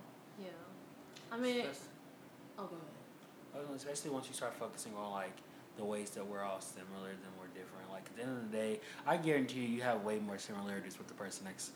Shoot, the person next in, on that bus ride than you think. You know, Right. Then you do in the house and then with you in the house, Right. Literally. I mean, I think, and I want to go on this point, like focus on victims, and I think in theory, everything works out in theory. I don't care what you think. Everything works out in theory. In theory, in reality, Mm, it's harder. it's very much more difficult. And like, my thing is, I would say, our justice system focus on victims who are white women. And Mm. I, I say this in a way like uh, I took a civil rights class, and like I took it from this great lawyer in Oklahoma uh, called Melvin Hall. He's one of the best black lawyers in He's a Oklahoma. great attorney. And a really great attorney. I can't even get in the room with him, but yeah, he's a great attorney. Oh shit! You should t- I'll, look. I'll find an excuse. Um, but um, one thing about one thing he said in his class is like sometimes I have to like tell people no, like I can't take your case. Like even though like if a black woman came in and said, "Hey, I have a discrimination case," he said he will have to like have a numerous amount of evidence and a numerous amount of witnesses, credible witnesses, like over credible witnesses, to even get, reach a settlement, right? And not even just to bring it to court. But he's like, if it's a white woman, it's easy. I could take it every single day. Absolutely. And so when I think about like focus on the victims, um, especially in this time, like I know like focusing like saying white women is safe right now is kind of contradictory. But all I will say on that subject is before y'all gave a damn about restorative justice in America, uh, when white women didn't get the right to have an abortion, there was a bunch of black and brown people, a lot of queer people who did not have restorative justice in America. So just because you just joined the club, don't expect everybody to start throwing y'all the ideas, because y'all bitches will switch that shit right back up like y'all did in the past with the women's right movement and be like, actually, I'll cut off my fucking arm for a nigger has their uh, rights. So, quoting Susie B. Anthony, of course. but Direct. Literally, like the fact that you said that, like we're not fighting for all of each other's rights. We're fighting for your rights and your people's, and that's the issue. Like if we're not, if we're if we're not all eating at the table, we're all not eating. That's the special thing about black people. Like, I feel like everybody to fuck we, get the plate. we want everyone to get a Everybody needs to plate, and plate. not all races, ethnicities, and cultures are like that. Especially not white people. They're not like that for us. Because I feel like that's, but I think that's on, on God, God honest truth. Western culture has, and just like that kind of like globalizing culture that we see today is so individualistic. Right. It's just so Yes. me, me, me, me, me. Exactly. Yes. Fuck everybody else in this room, and if you don't have a close tie to me and my close uh, group of people, fuck you Right. and everything y'all got going. Because I mean, think about how many people talk like they're super progressive, but at the end of the day, they're not voting. They're not actually doing anything tangible except for sounding woke to make a difference in our society, which is really frustrating. right. Hard to forgive those people, but we do it anyway. Because, like Michelle we Obama says, right. like Michelle says, Come when on. they go low, what do we do? we go high. We go high. and I really, hopefully, somebody who listens to this podcast has connections. I really want to like for my doctoral research. I want to just travel the continent of Africa and the United States and just be like, what are the cultural similarities across the African diaspora? Let me go see and like what's the difference between like how we do social work. Um, but one thing we always talk about in class is like black people aren't monolithic. But although we are not monolithic, and although like uh, we have very different ideas, we will vote for the community's sake.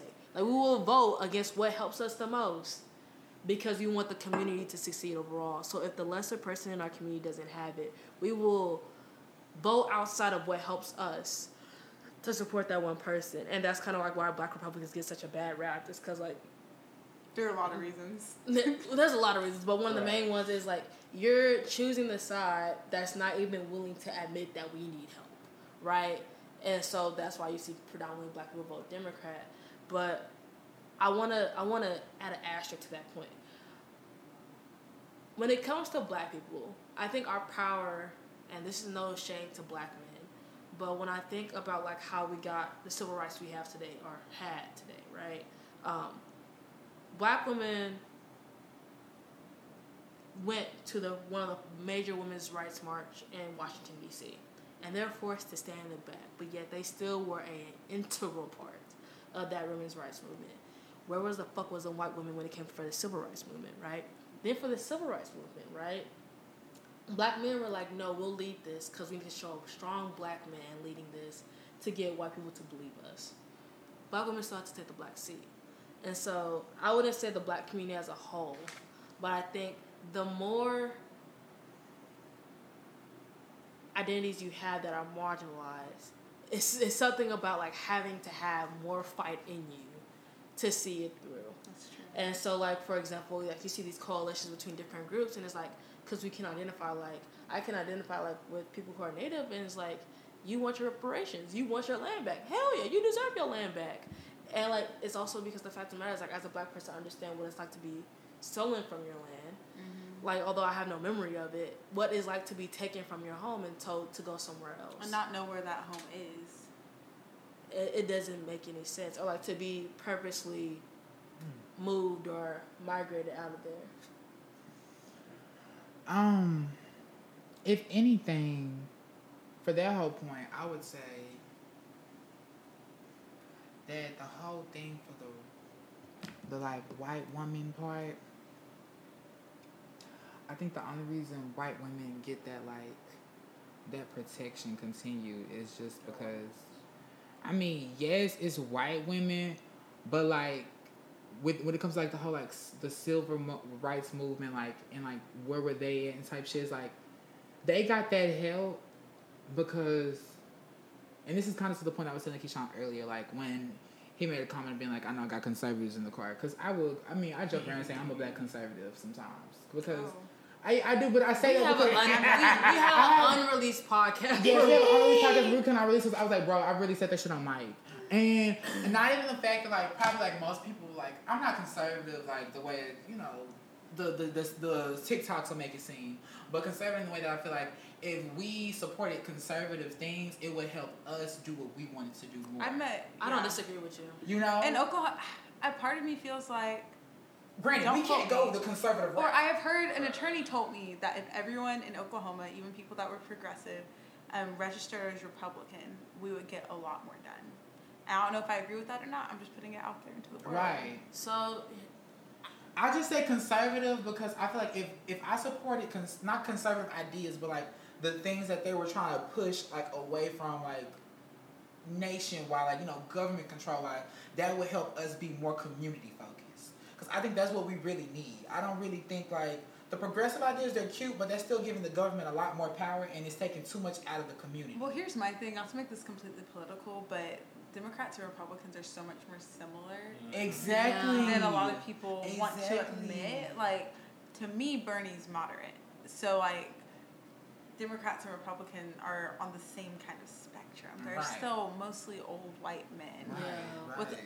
quite frankly, a lot of conservative ideas. A lot of Democrats are just under the guise of being progressive Right, with a lot of fake language. But when you look at their actual actions, what are they doing? But at this, in the same vein, so many Republicans of the current Republican Party um, do not care about human rights. So it's like, am I going to give up that fight for human rights for a slightly more community oriented perspective? I don't know. Yeah, I, I totally agree with both of you, and I think this is how I see this. Like, I think in America, and I'm specifically speaking America and America only, is that like our left and our right are so like skewed. Yep. Because at the end of the day, if I went to another country, I probably would be a conservative or a moderate. But in America, I'm considered like an extreme left, and I'm like, my ideas aren't that fucking crazy. I promise you that. But like, Equality. oh, oh, like No, what? Equality, rights, like, But that's so crazy for America because it's like we literally were built on slavery, so you have to take that into account. Yeah, Like and when a country's extreme built paradox. on human, like like human imprisonment, like it's crazy to think that. and we still won't acknowledge over that. there. we still won't acknowledge it. We still won't teach it in school. So Mm, come on, that CRT. because at the end of the day, why? You're. What do you mean Jessica's upset because Grandpa actually went to go watch Billy's dad get lynched? Like that happened. Bro. I'm so sorry. Grandpa was a shitty person back in the day, sweetheart. But that's not you. When Grandpa was telling you his favorite thing to do as a child was go to picnics, yes, that nigga was talking about picking a nigga nigga. to go get hung. Like he wasn't talking about going to go feed Ruster the goddamn that- golden retriever treats that- in the goddamn park. Oh, you didn't know that? Yes, girl. That's that not from picnic. That's where picnic is came like started from. from some French word about like a social gathering, but like picnic in an American sense that being outside, Picnic. Yes, Yeah. on a on a fucking plaid Yeah. fucking blanket is when white people would kick their feet up and watch niggas get hung outside while they're eating it sandwiches and shit. it was worse than the Hunger Games. No. Absolutely. Absolutely. It wasn't And on no they- choosing your name on no bucket. It was see that nigga on the streets. No, it was bury a hole for pregnant women so they could still beat their backs And keep stay- the baby, and 'cause keep the baby because they want to sell the baby. Oh, That's what it is. I think it all goes back to acknowledgement and also understanding the fact that like so much is going on in other people's lives that they don't want to like acknowledge. Because we're quick to learn about the Holocaust. Mm. Yeah. because at the end of the day that didn't happen mm. here. That happened thousands and thousands and mm. thousands of miles away. but also if that made them more money in the sense that Mhm. didn't make them feel guilty for being over here because Correct. we as Americans could still make money during World War Well- II and not feel guilty about it. As far as I'm concerned, also even plenty, go out there. plenty of black people died in the Holocaust, but we don't seem to learn about that. in, oh, hold in gays, Oh, Yeah. we had triangles too. Absolutely. And here's my thing about the Holocaust. Actually, this is my mom's thing. She always says the Holocaust had a beginning, a middle, and an end. Yeah.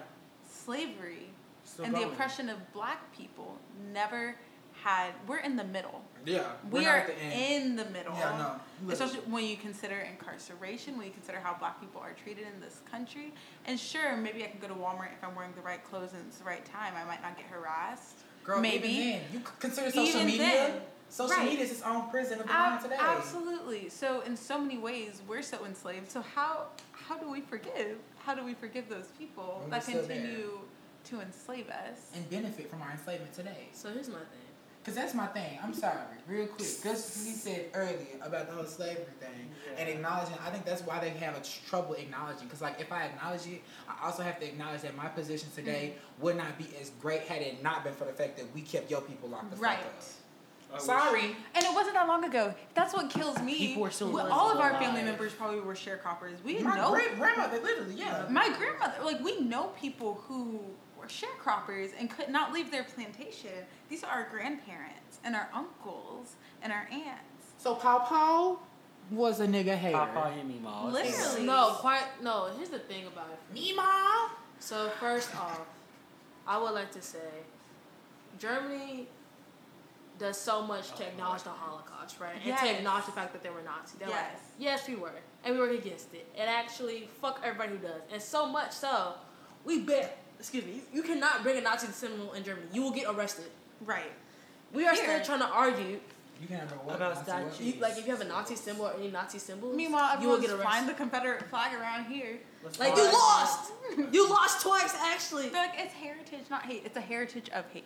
Yeah. Okay. So this is my thing, and I, I, this is my true belief. Black people would vote for conservatives if they weren't so embarrassed to say so.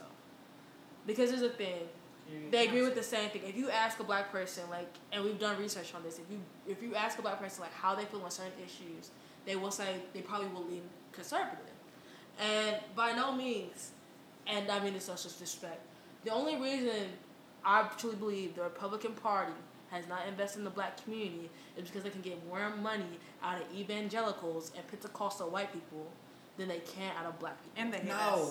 I think it's the opposite. The- I think the I don't think I don't think the Hold on, niggas- let's- let- I don't think they care about the people at all. I think they realize that black people produce more money when they're being imprisoned than if we were prospering. Because if we were prospering, we would be keeping money for our communities and doing In better community. for ourselves. If Do we you- keep do you these think so? locked up, bro. Yeah. I beg to Yes. disagree. I beg to No, disagree. No, if black people were not under the whole like Eurocentric ideas that we are today, I do honestly believe No, that but- black but people would be helping themselves. but here's the thing. same way that we say black people showed up for other people in civil rights, I feel like our We would humanity would for tap each back other. into So here's the thing. We find our soul again. Pause, We've pause. lost our soul in America. Pause, pause, pause. Here's my thing. Everybody was talking talk about civil rights. Like everybody in mama and their daddy was there for the civil rights. Like they was all there for it.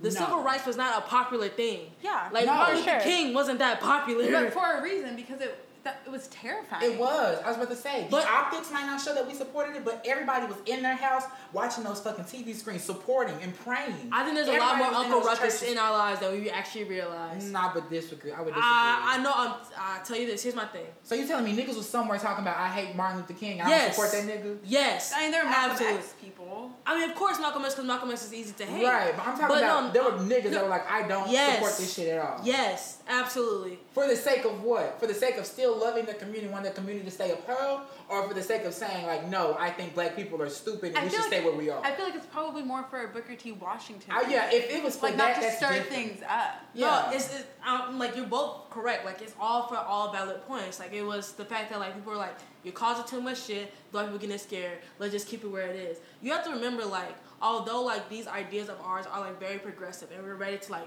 all of us are probably ready to go like march in the street tomorrow. Like let's really think about it. Like the cost of a revolution is not just walking down a street with picket signs. right, it's the Right. cost of our lives. Right. And so we had this discussion in my class, and we looked at like this class full of 25 people, majority black, and we asked, I asked every black person, I was like, if today I said, let's go outside and let's roll some heads, and who wants to start a revolution, and who really wants to pick up this fight, all them niggas, most of the niggas in the class were like, no, I would not do it. Okay. Hold on, hold on, let me finish, let me finish. But let me y'all finish. do be like that, No, no, no, though. no, no, no, let me finish, let me finish, let me finish. Because here's the thing. To be to go out period, and say, hey, actually, I disagree with this openly, and in every situation, say, actually, I would rather fight for this cause and die. Violence is the only way to fight. But continue. But Correct. hold on, hold on, hear me out. I'm gonna let you What go. I'm not just saying like fight, like shoot people, but I'm I'm like, you go. I'm saying like, let's say like, for example, we have our protest, right? People are getting arrested. Are you gonna run? A, run away, or B, just let yourself get arrested. Now I want you to think about not just yourselves, because we all had different careers. We're like arrested, kill, like work out for us. Like we still will get a job, but like when it comes to like your regular person who wants to be uh metal, who wants to be a doctor or is a first generation in their family, I'm really looking at people in my eyes who I'm close to and friends with in this class, and they're like, Jamal, I'm be honest with you, I couldn't do it. I couldn't be a part of the revolution. I couldn't be out there standing in front and like having some radical idea, which I know is valid, and doing so. Or it's the other part where they say like, actually like we settle for what it is today. It's like we're no longer slaves. That's what actually happened in the civil rights movement. People are like, we're no longer slaves. We have it better. Stop complaining. Or like today where it's like we're not living in civil rights movement times. We have it better off today. Stop complaining. Okay, So, stop. I'm not done yet. I'm gonna I'm stop you not- right there. I'm not done yet. Hold on, I'm not- Stop You've been letting you on your soapbox for a going- you been on minute. You gotta be able to stop. Yeah, but so wrap it up. Go ahead, wrap it up. All I have to say is, in reality of a lot of things, black people aren't as are not monoliths. Like we do not all think the same. No, Yes, absolutely. I but also at the same time, you have to think who is actually willing to say whether peacefully or not peacefully fight for what they believe in. And I think still to the point, I do not agree with what you say. I'm gonna say this right now. Just because I am not you, and this is in this, I'm because I know you're speaking from your perspective, and I'm speaking from mine now. Just because I'm not sitting in the offices on the floor during the actual sit-in does not mean I don't support the revolution. I, God forgive me, and if if I'm wrong for being this type of black person, then strike me down the day it's supposed to happen. But I am not the revolutionary that's. Go- you're right. I'm not showing up to that. I'm not gonna do that. So what but type of I revolutionary support the revolution in other ways. I feel like there's how? so My many revolution more. can support the fact that I exist and the fact that I'm still fighting on the front line to be the first of my family, fighting the front line to be a face for the kids one day. That's still my revolutionary work. I don't have to be getting arrested to still be doing things that is revolutionary. Correct. Like that's the, the work still. All of our work is still important. Now, granted, are there some people who could do more work? I will agree. But does that make someone an Uncle Ruckus just because I'm not on the front line standing next to you ready to get arrested? I wish the fuck you would call me an Uncle Ruckus like I'm not still able to send some money and help the fucking cause. And it goes back to that money part because I feel Like, like at the end of the day, if we if we were able to support each other as much as we could, we would Do go to you think so? Walmart. Bitch, yes. If I go to Walmart versus go to this black owned store, and I'll I'm go still I'm gonna go to black owned store, and you're telling me I can buy the exact same things I can buy here for the exact same price, yes. Because at the end of the day, I feel safe here. Well, and here's the thing: Black people in this country have not had the chance Exactly. to be able to invest in our own communities. One in three Black men will face incarceration at some point in their lives. That it's an extremely cyclical cycle. So we've not had the opportunity to truly invest in our community in the way that we would like. I have a question. We have an answer. Okay. But hold on, but you ask another question because I just because you kind of you kind of touched the spot in me. You yeah. like kind of this is Uncle Ruckus, and I, but I think I think no because I think that's the problem. I think that's why people don't feel feel safe to support shit because it's like I feel like my value as a revolutionary isn't being isn't being appreciated. Like bro, like. The fact that I like that What are you doing? today- That white man the fact that we had said on it's first to I say. think, I think existing as a black person and being successful And living in your in your career and being a person that people in your family can look up to Exactly. is part of the revolution. It's part of the And that's exactly what white people don't want us to be doing. Okay. Two two things. Time. I hope I don't forget the next last one. Okay. First thing, is that a personal revolution, or is No, that a community? that's a revolution? No, it's a community revolution. Hold on, hold on. We're gonna start Baby, taking just tickets 'cause at I'm- this just 'cause point. I'm just because I'm reaping the benefit of the fact that this is my Yes. life that I'm creating for myself does not mean that this is not creating waves for my community. It- it because matters I'm because- still here. Because my face on a picture somewhere for a little black kid to see one day, that'll help inspire them to do something one day. He We got talked that about- mentality. No, no, no, no, no, no, no. But- but he we- could go die. He could go die by getting arrested. A or B. He can. That was me. Oh no, you're good. He can die by getting arrested. A or B. He can invest money into his community. He can give money to the correct people to put in office. He can. What do you want to become, Makai? Everything. Shit. He can become everything. He can be an example for uh, younger black kids to look up to. And who knows how many people his light will touch? Who, how many black people? And that's that, a revolution. And black people having joy and being exceptional And is a still revolution. And that is the opposite of what white supremacists want. We were me and me and Just Makai 'cause was watching P. Hold on, hold on, hold on. Hold I'm on, hold on. We were watching P Valley I got another today. question though. Hold on. We were watching P Valley today, and we're like, it's crazy Yes. that we're able to see this type of representation in 2022. Because you cannot tell me in 20, 2012 I was going to be able to see Uncle Clifford in a wig, nails done. It inches matters. laid. It matters. Everything, everything we do. Because that's what Existing and my life, thriving. I literally see nails, and this is to Keshawn's points because I see nails, and I've always thought like the art of nails is so beautiful, and I've always appreciated that from like the black community and black women. I always felt insecure about nails, and you see me have I'd have three nails done and two not done, like, and they'll still be like done, but they be cut low because I'm scared to wear a full Exactly. set. Mm-hmm. I saw Uncle Clifford you're on wearing T- a fucking full set like you are the bad bitch you are. But even in that, I still didn't feel comfortable for that. But Exactly. seeing Uncle Clifford on that television, that was a revolution because that was something I never seen before, and that gave me. I was like, wait, It's inspiration. I can wear a full But set it's just now. it's just what you said earlier is the one thing I disagree with about his personal success only being for himself. It is for the If- if community. It's a trying Every time we apologize, thrive, Whoa, that whoa, for I got a the question for I community. got, I got a follow-up question for that. Let's think about the city of Atlanta. What's up? A bunch of black successful people, right? right. Right. And so we can think of like a thousand successful black athletes, right? Right.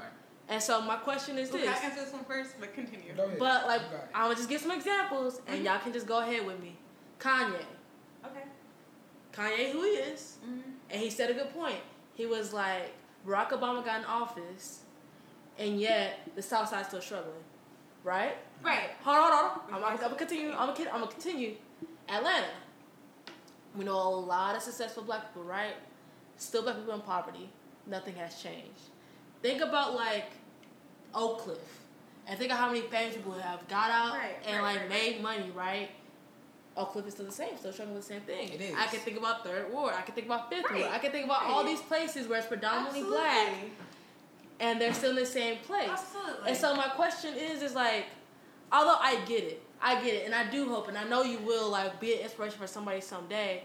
But like, it goes back to my point of black people aren't a monolith. Like we believe that like every time one of us wins, we all win. But in reality, just because somebody picked themselves up by their bootstraps and made it out doesn't mean they give back to us. And like, I really wish we would be more critical of who we say like as a community. Like, just because one of us wins doesn't mean all of us win. I have some bad news for you, Jamila. What? The white man got to you.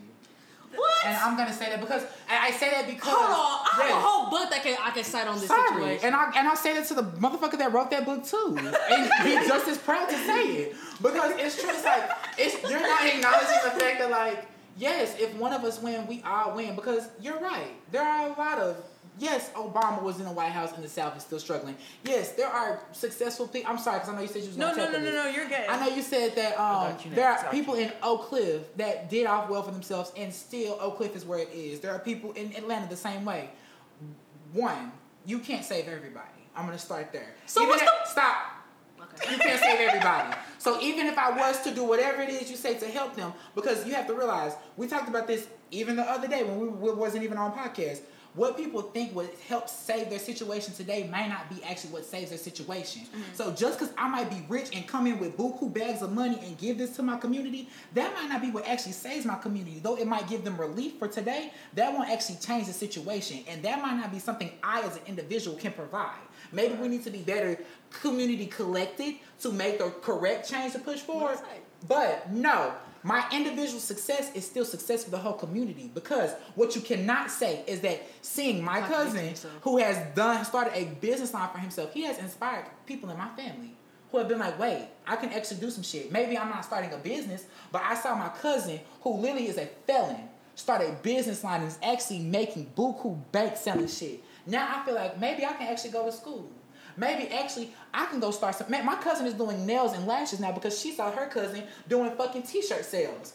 That's seeing somebody doing something for themselves. But white family. people have that shit. No, no, no, no. But- Even if it wasn't her cousin, I still see a black person be successful. I feel like I can do it. White people have Fortune 500 companies. Correct. White people have the fucking presidency of the United States. we had Barack Obama. Wow. What do you mean? One Out of 44 fucking out of time. 44. Five fucking Black- presidents, we get one. Wow, and we're supposed to just be like, black people are oh, black people good forever also, now. not a descendant of slaves, which is different in my Oh, book. talk about it. Neither was Kamala's not a descendant of So slaves. So here's my thing, right? But either way, but you cannot say that our presence and our presence of being successful isn't giving the community hope, and Hold giving on. the community joy. I have a question. We deserve that shit, Jamila. I never said we did it. But you can't say I'm it's so you fine say we deserve it, but it's not helping us shit for shit though. it's not. I have a question for you. No, but it is. It- You really, you re- okay, Okay. You really don't. Stop. Wait, wait, wait, wait, wait, Hold on, I have a wait, wait. You for really Jamila. Don't think that you having an education does anything for the black community. Thank you. You having an education. Thank you. you. You. You. Thank Jamila you. The things that have- you being have able done. to vote. You being able to spread your knowledge on this podcast. You being a book author. You being a book Two author, Selling. you inspiring your family, that doesn't mean anything. Because let me tell you, it means something to the three people that are sitting right here, and we're in the black community. It means something to all of your family members who you don't know who you could inspire. And it's not going to change the world, maybe. It's not going to save everybody. But that's the point. Who's But the it- co-founder but of Bird? matters, and it takes a lot of people. That helped the It takes a lot now. of people. And here's the Very other thing. I think in this conversation we're forgetting that we still live in a white supremacist nation. Even if every rich and successful black celebrity gave back, that's not going to completely change the situation of black people in our country, especially when so many people, I feel like people forget how many of us are incarcerated and unable to give to our communities. Not only unable to give, but therefore we have broken families. And that hurt doesn't allow us to live up to our full potential. Can I say something? Oh, no. Wait, wait, one more thing. I have one more thing. I also want to say, I want to say that Right. in a lot of veins, both of you are right, and I think that both things can be true. Like I think that you as an individual lawyer. Love her can so be much. extremely successful and rich, and that means a lot for your community. And at the same time, you can also advocate for people in different ways, whether that be on the streets and getting arrested, or giving your money, or giving your time. Like all of these things can and are true. Yeah. Okay. And but before you go there, because I want to say this too, and I think also the reason why I said the white man got to you is because it's you believing to that same sentiment that like a single successful black person should carry the burden of the entire community. no, I didn't say that. Yes, you are. Because you, what you just said, when you said Barack Obama was president and the South still struggling, how is the single black president of the entire That's 44 fault. That's- that's not Barack's fault. I am you? saying that it's that nigga's fault. No, No, me it's how- not his fault. it's that nigga's fault. Presidents don't have that much power. That's not how the executive branch works. Exactly. After the after That's not how the executive branch works. generations after Thank you. an It's the fact that Cite Trump the made it- Constitution. uh, Incited insurrection. I think that nigga has something to do. So we're not. So you're telling me one person can fight? How many people is in, in the house? How many people are in the cabinet? How many people out of all of it makes up that? I'm not that? even Right. gonna go there because Congress even with that statement, she can still say he's supposed to be the head nigga in charge. So why can't he? No, do no, that? no, I didn't say that. I, I, Check but it what out. I, I didn't say say, that okay, didn't you say didn't say that. So maybe I'm putting words in your mouth. But what I will say is what I've heard because you said Barack Obama was in presidency and the South was still where it was. Atlanta I is said has- Southside of Chicago. He was also the representative for that area.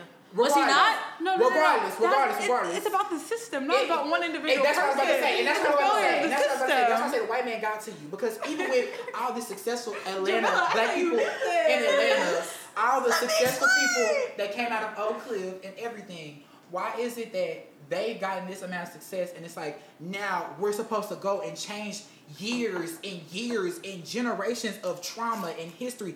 I cannot come in with this one fucking sum of money and think this is going to change generations of trauma, hurt, and fucking damage that is done to this community. You cannot expect one president out of fucking 40 fucking plus to change a fucking a full fucking system that has been done wrong. Southside Chicago, bitch. That's literally like one of the first fucking like major cities in the U.S. Like that shit has trauma on racist institution, on discrimination policy, Can't bill after bill after bill. when you're doing a million other things. And he's a fucking president of an entire country, and he only had what four, eight years to do it. And you want him to specifically like, no, that's fucking ridiculous. Kind, like, no, like you, you even even then, I'm gonna say you sound like Kanye, but I still love you as a black person because we still need voices like that to be heard. Because I still fuck with Kanye, even though he said all that crazy shit. There's Wow. There are still- That's fucking crazy. I still fuck with you because even then, just like there are some weird black girls, there are some weird black boys, there are some crazy black people. Like you It's have his support cute them. on face right now.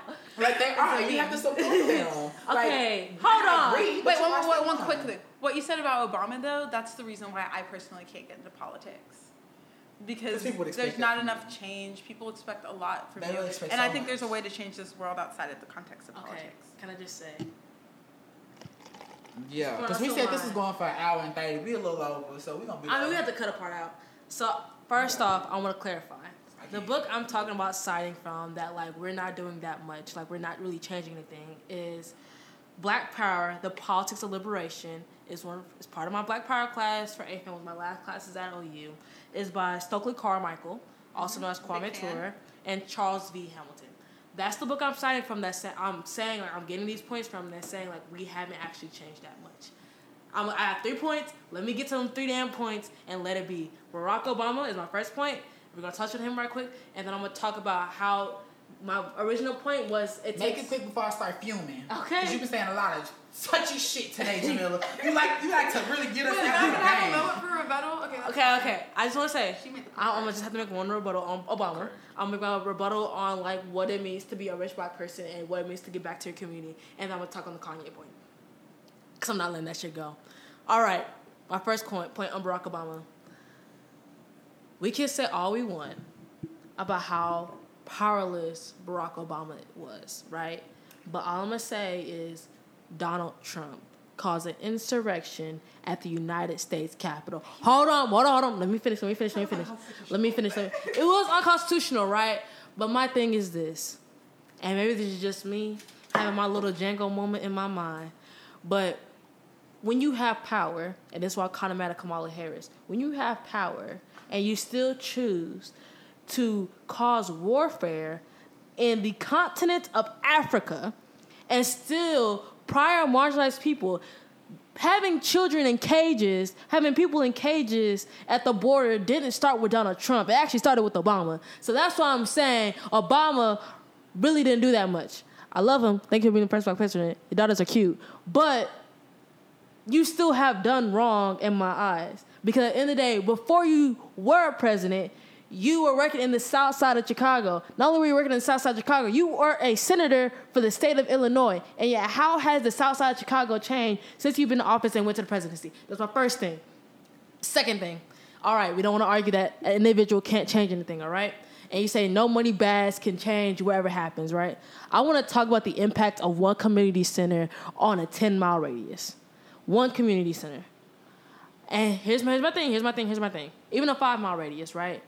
Imagine if, let's say, somebody, just think of somebody from your area, says, actually, I'm gonna come to town and I will sponsor two therapists, two therapists in your area to have free mental health counseling.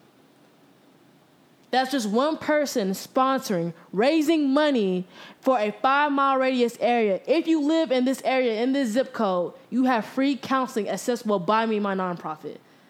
You can't tell me the power of one person being rich, donating maybe like five million of their five hundred million dollars a year to say, hey, and they're probably gonna get that shit back on their taxes, is gonna not impact what the life is in that community by just offering, hey, here's mental health counseling, or like, hey, maybe here's some free groceries, or hey, I'll start up the community garden here so you're living in a not living in a food desert anymore. You can't tell me that one person can't change. Now I get it. Some people are like, hey, we shouldn't expect black athletes, black successful people to give us some money. But at the same time, you can't tell me is that when you rise to the top and you don't donate in the right areas, don't tell me just throwing some money back somewhere won't help. I feel the same thing with that point, but continue. All I'm saying is, we love to say that as a, we need black people to be successful. Mm, I have an asterisk on the point. We need black people to be successful and care and donate to the right places. Because at the end of the day, and I'm gonna get to this Kanye point. Is that what giving back? Is you on your third point now? I'm about to get my third point. I'm trying Let to me get you there. 'cause I'll- you got me shaking right now. I'll- I'll- this is this is my thing. Come It's on. I don't care how you got your money. Shit, I've seen more thugs give back to their community than I've seen actual rich black people give to their community. Ooh, God. But, can we talk about here, here- that? hold on. Here's my thing. I'm about to rip a hole in this. But but but think about this. Hold on, let me finish. Is as a black community, I like to call we like to call this bootstrap mentality. That you because you came from the bottom by yourself, self-made, whatever you may want to call it, still bootstrap mentality.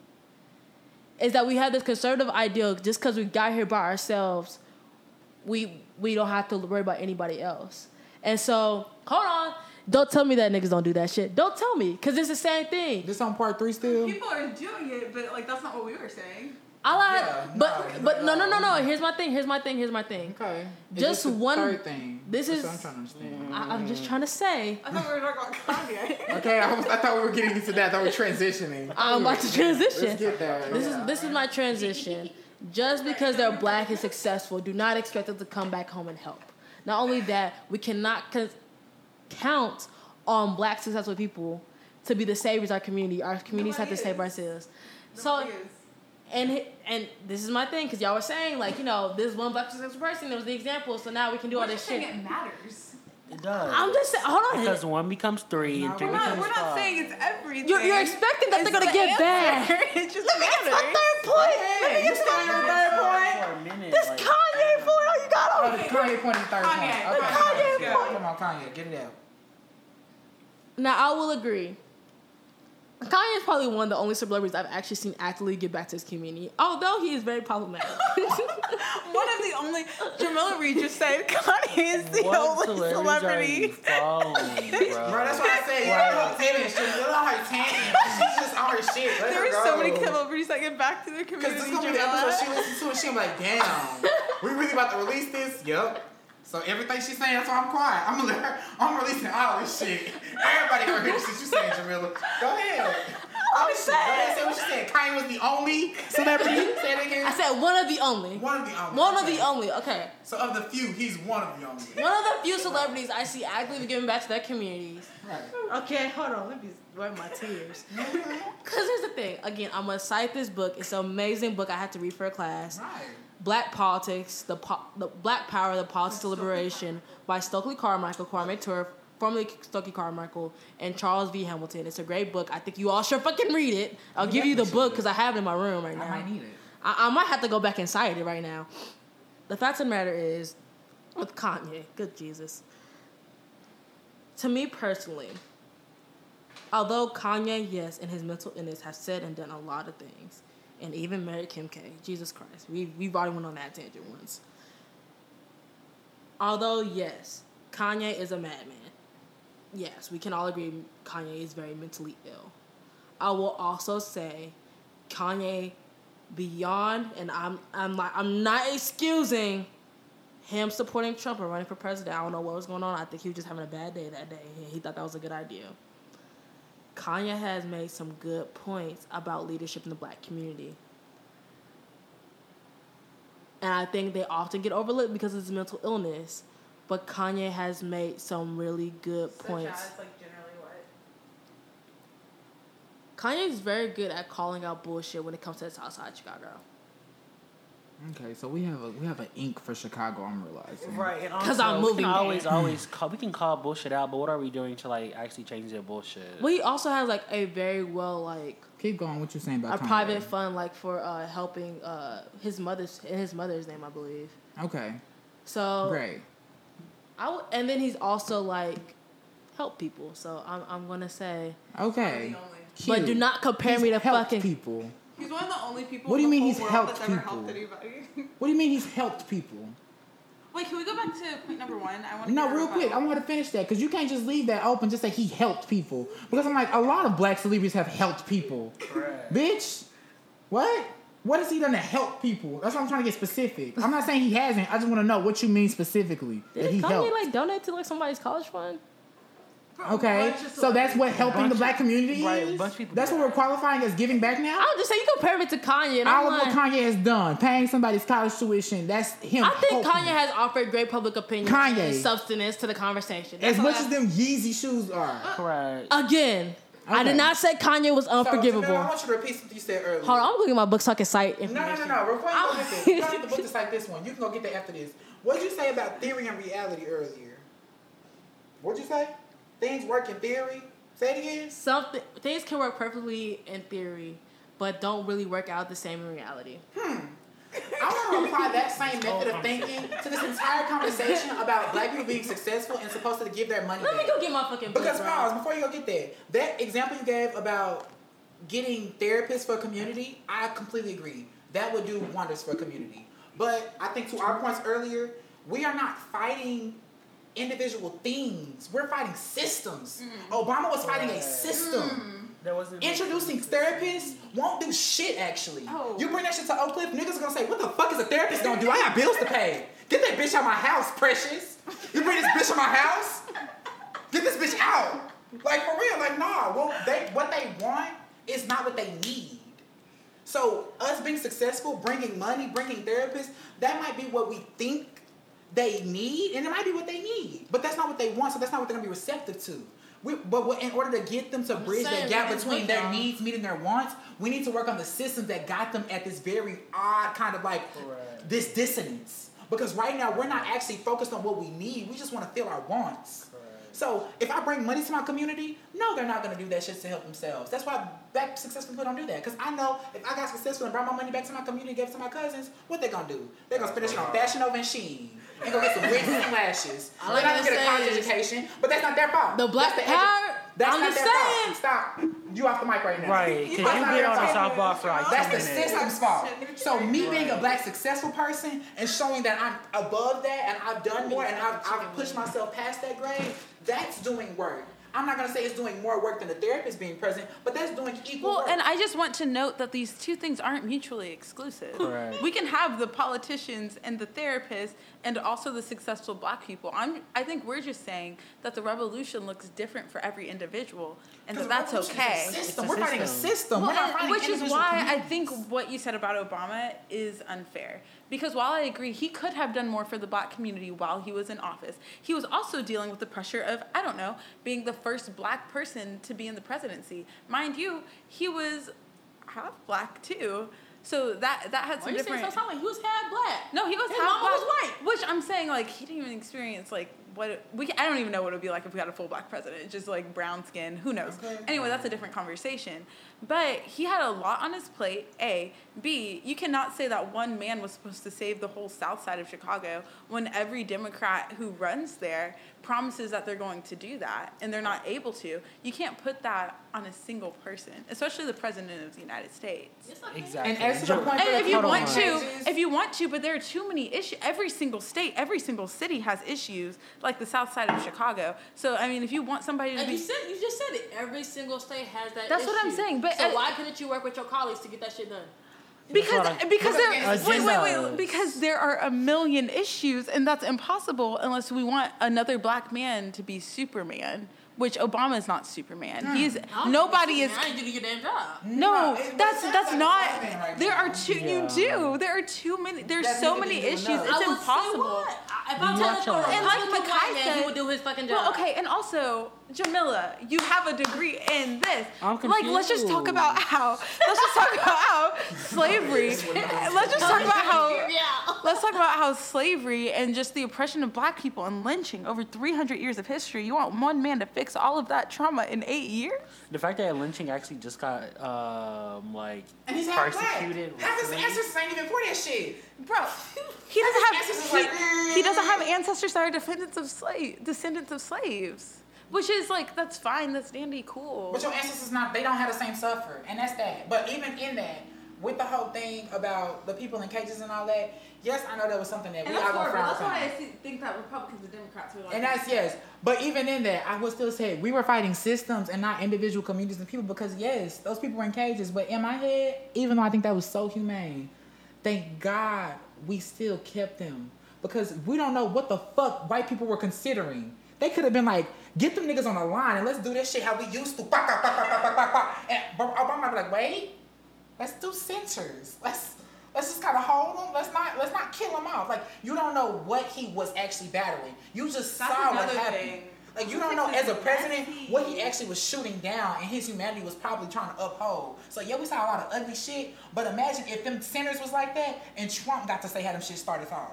He probably be like, oh, but had the first 15 before they walked through the door and then fill that bitch up. Then what we would have been doing? Oh, And like I said, Obama could have done more for the black community. He admittedly, he could have done a lot more.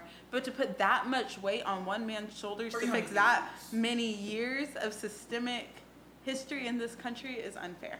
Jamila, you're a revolutionary. You should realize it's the man, and the man isn't one single I man. never said It's it wasn't the the fucking man. I'm just saying as a community. No, I'm saying the man, like the system, the man. Like we're not just fighting one single issue. It's like a I whole understand collection. that, but I think Even oh, even if it's a community center, you act like we could. Even if all four of us got buku rich, you act like we could just decide today to build a community center in the middle of fucking Black Hood. Yes, like, we could. No, we could not. we should buy out something and do Bro, it. and who's you gonna act like there are not legal regulations and you have to go through certain things to do type of like stuff like that. You can't just bust out with community centers like that. You have to get like actual voting districts to agree for shit like that because that's a different type of taxing thing. That's money. You can't just bust out and think money. You don't said solve buku everything. money. But just because we got the buku money, buku money of four people can't attack buku money of 300 years of oppression and discrimination.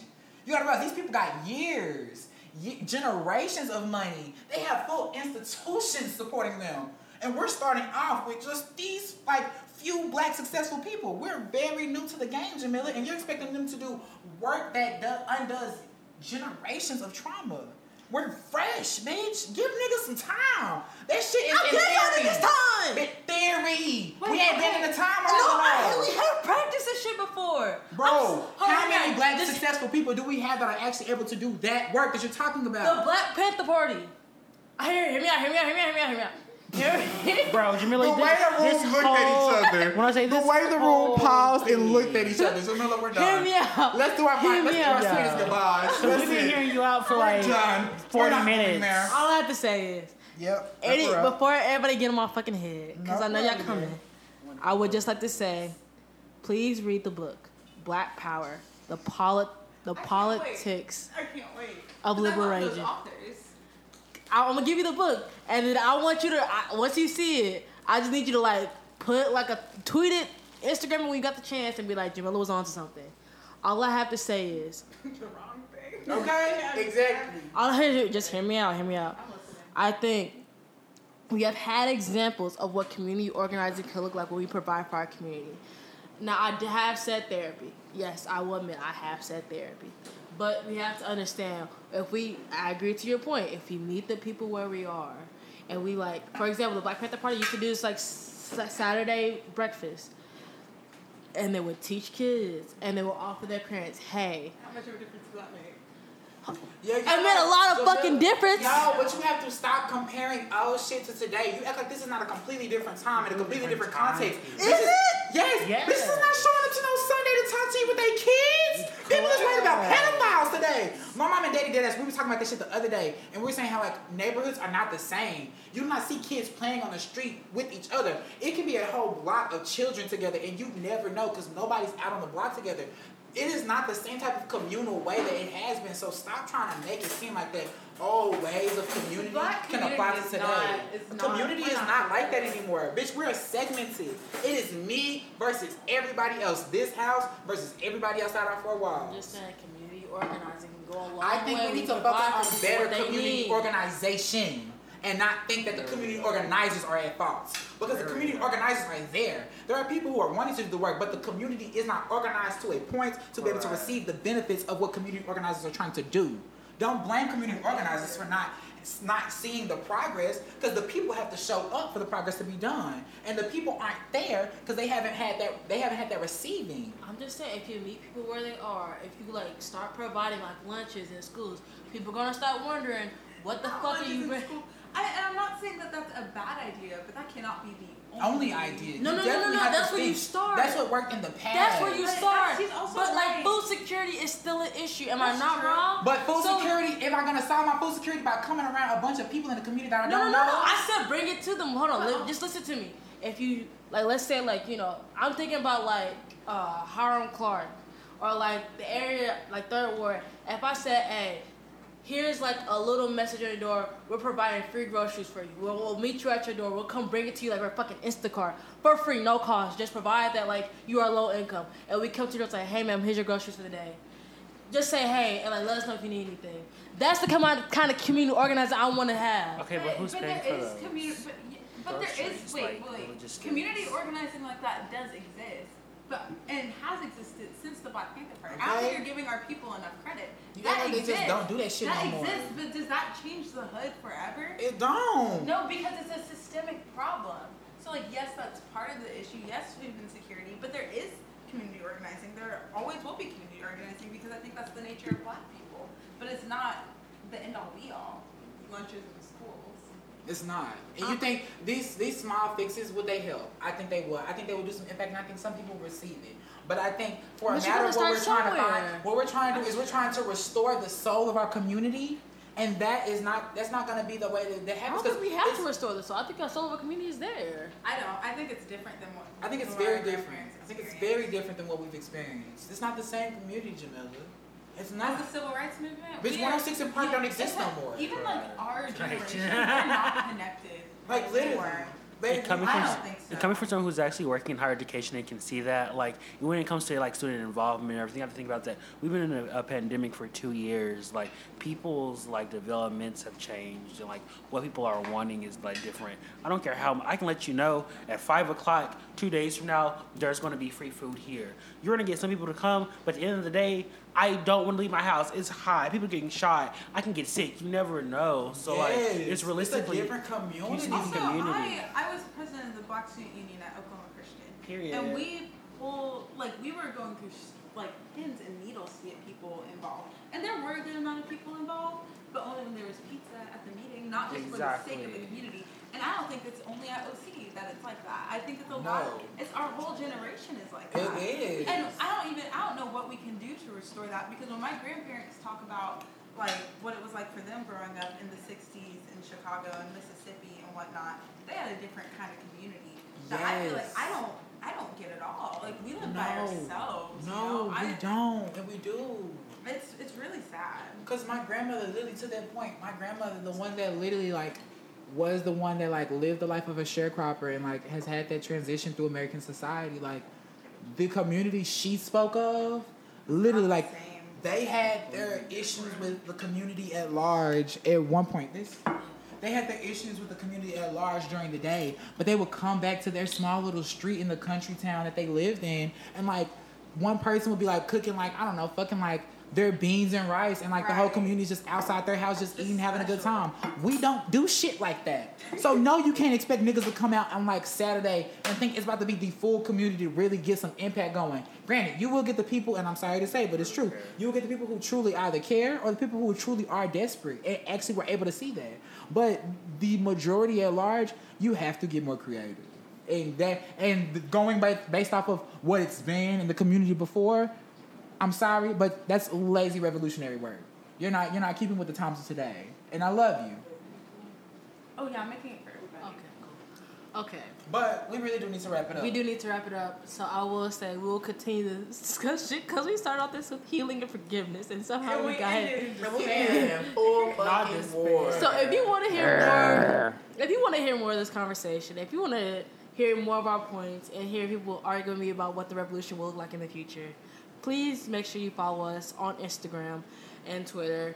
Make sure you like us on Spotify, share with your friends, and like it. This is the end of the podcast because we have to continue with more. So I'm gonna quickly go around to debrief. We have opened or had five bottles of wine open tonight. Uh, so everybody knows how we got here and the full story. So I started drinking off with tea, Sutter's Home Lemonade Wine Cocktail. We've also had Stella Rosa Blueberry. I know this is some Uh-uh, of you, your can- you gotta introduce these right. Stop. Okay, I'm sorry. So for tonight's selection, we're drinking Sutter Home Lemonade Wine Cocktail. Made with real lemons. Made with real lemons. Our number two wine is our Stella Rosa Blueberry Le Original. Yum. Number three, Stella Rosa Stella Peach. A little fruity. A little fruity. Available at CVS. Which one is this one? Silver Scape. Okay, and then we have a red wine, Silver Scape. She's a Syrah, a 2018 Syrah, yummy. Okay, and then we have a Merlot named, what is it? Jumbo Cell? Jumbo Cell? Jumbo Cell. Yeah, jumbo sale. And then we have a red wine, Jumbo Cell. And this is a vintage Merlot A from vintage 2018. Merlot. Yummy. So everybody, what has been your favorite drink of the night? For the girls who just wanted something to sip on, they want their adult juice. Get into some Stella Rosa blueberry. Eat her up. She's so smooth. I concur. Yeah. For you real wine connoisseurs out there, the girls who love their dry, their seductive, their acidity, I would say your jum- jumbo cell. If not the silver scape, there's some there's some dry reds. Yeah. Um, I'm a bitch that likes to drink wine, and when I drink wine, I like it to be dry. Like I like to so slip, so slip. Ugh, look at me, all my words. I like Slurring, to I told you I slow was supposed to be slurring sip so I can get a good slur. Literally, like I like getting a good little drunk slowly. So I'm gonna go with Silver Silverscape because that's probably the driest like red wine we have. And woo, I know that bitch gonna give me heartburn later tonight, but I'm feeling good as fuck right now. Yeah. Um, this is your wine customer on the podcast. I will say Silverscape and Jumbo Sale was provided by a box subscription. They do not sponsor us, so I'm not going to be shouting them out. But if you are a box subscription wine service, please let me know, and we'll get to sponsorship. What I will say again, Silverscape and like they said, Jumbo Sale are the subscription wines, and they are major reds. I'm not a major red fan, but I do have friends who are major red fans. And the Merlot for sure is a very much bold wine. The Silver Escape if you're not a fan of red but like still want to drink a red and like want to match it with steak with a steak. So shit. With a steak i would recommend the silver scape Yes, uh, for those of you who don't like hard liquor and need a really good mixer or something just to like pour up on your own i agree with Keshawn. Please use the bill blueberry stella rosa and it's cheap. It's really basically available everywhere made in italy. And the stella rosa peach the stella rosa stella peach is something really good for you light drinkers or you juice drinkers or you people who don't actually drink wine but just drink juice that's alcoholic. Uh, so yeah, and you said you said silver scape or merlot or blueberry. Blueberry, blueberry. hmm At least I said the blueberry was her favorite. All right. What is the sugar in your tank this week? And let me tell you what the sugar in your tank means. If you're from the south, you know, you see somebody they acting a little rainbowish, you say, they got a little sugar in their tank, They're don't little they? sweet. They run a little different. This means basically you're a little bit gay. He was wearing heel. He was wearing his mama heels back in the day. Yeah, he got a little sugar in his tank. Mm-hmm. That's why he be Switching them hips, yeah. Switches. But he make a good choir director. flicking them wrists. She got a little sugar in her tank. That's why she wear her daddy clothes. No, for. So what's the sugar in y'all tank for this week? The sugar in my tank.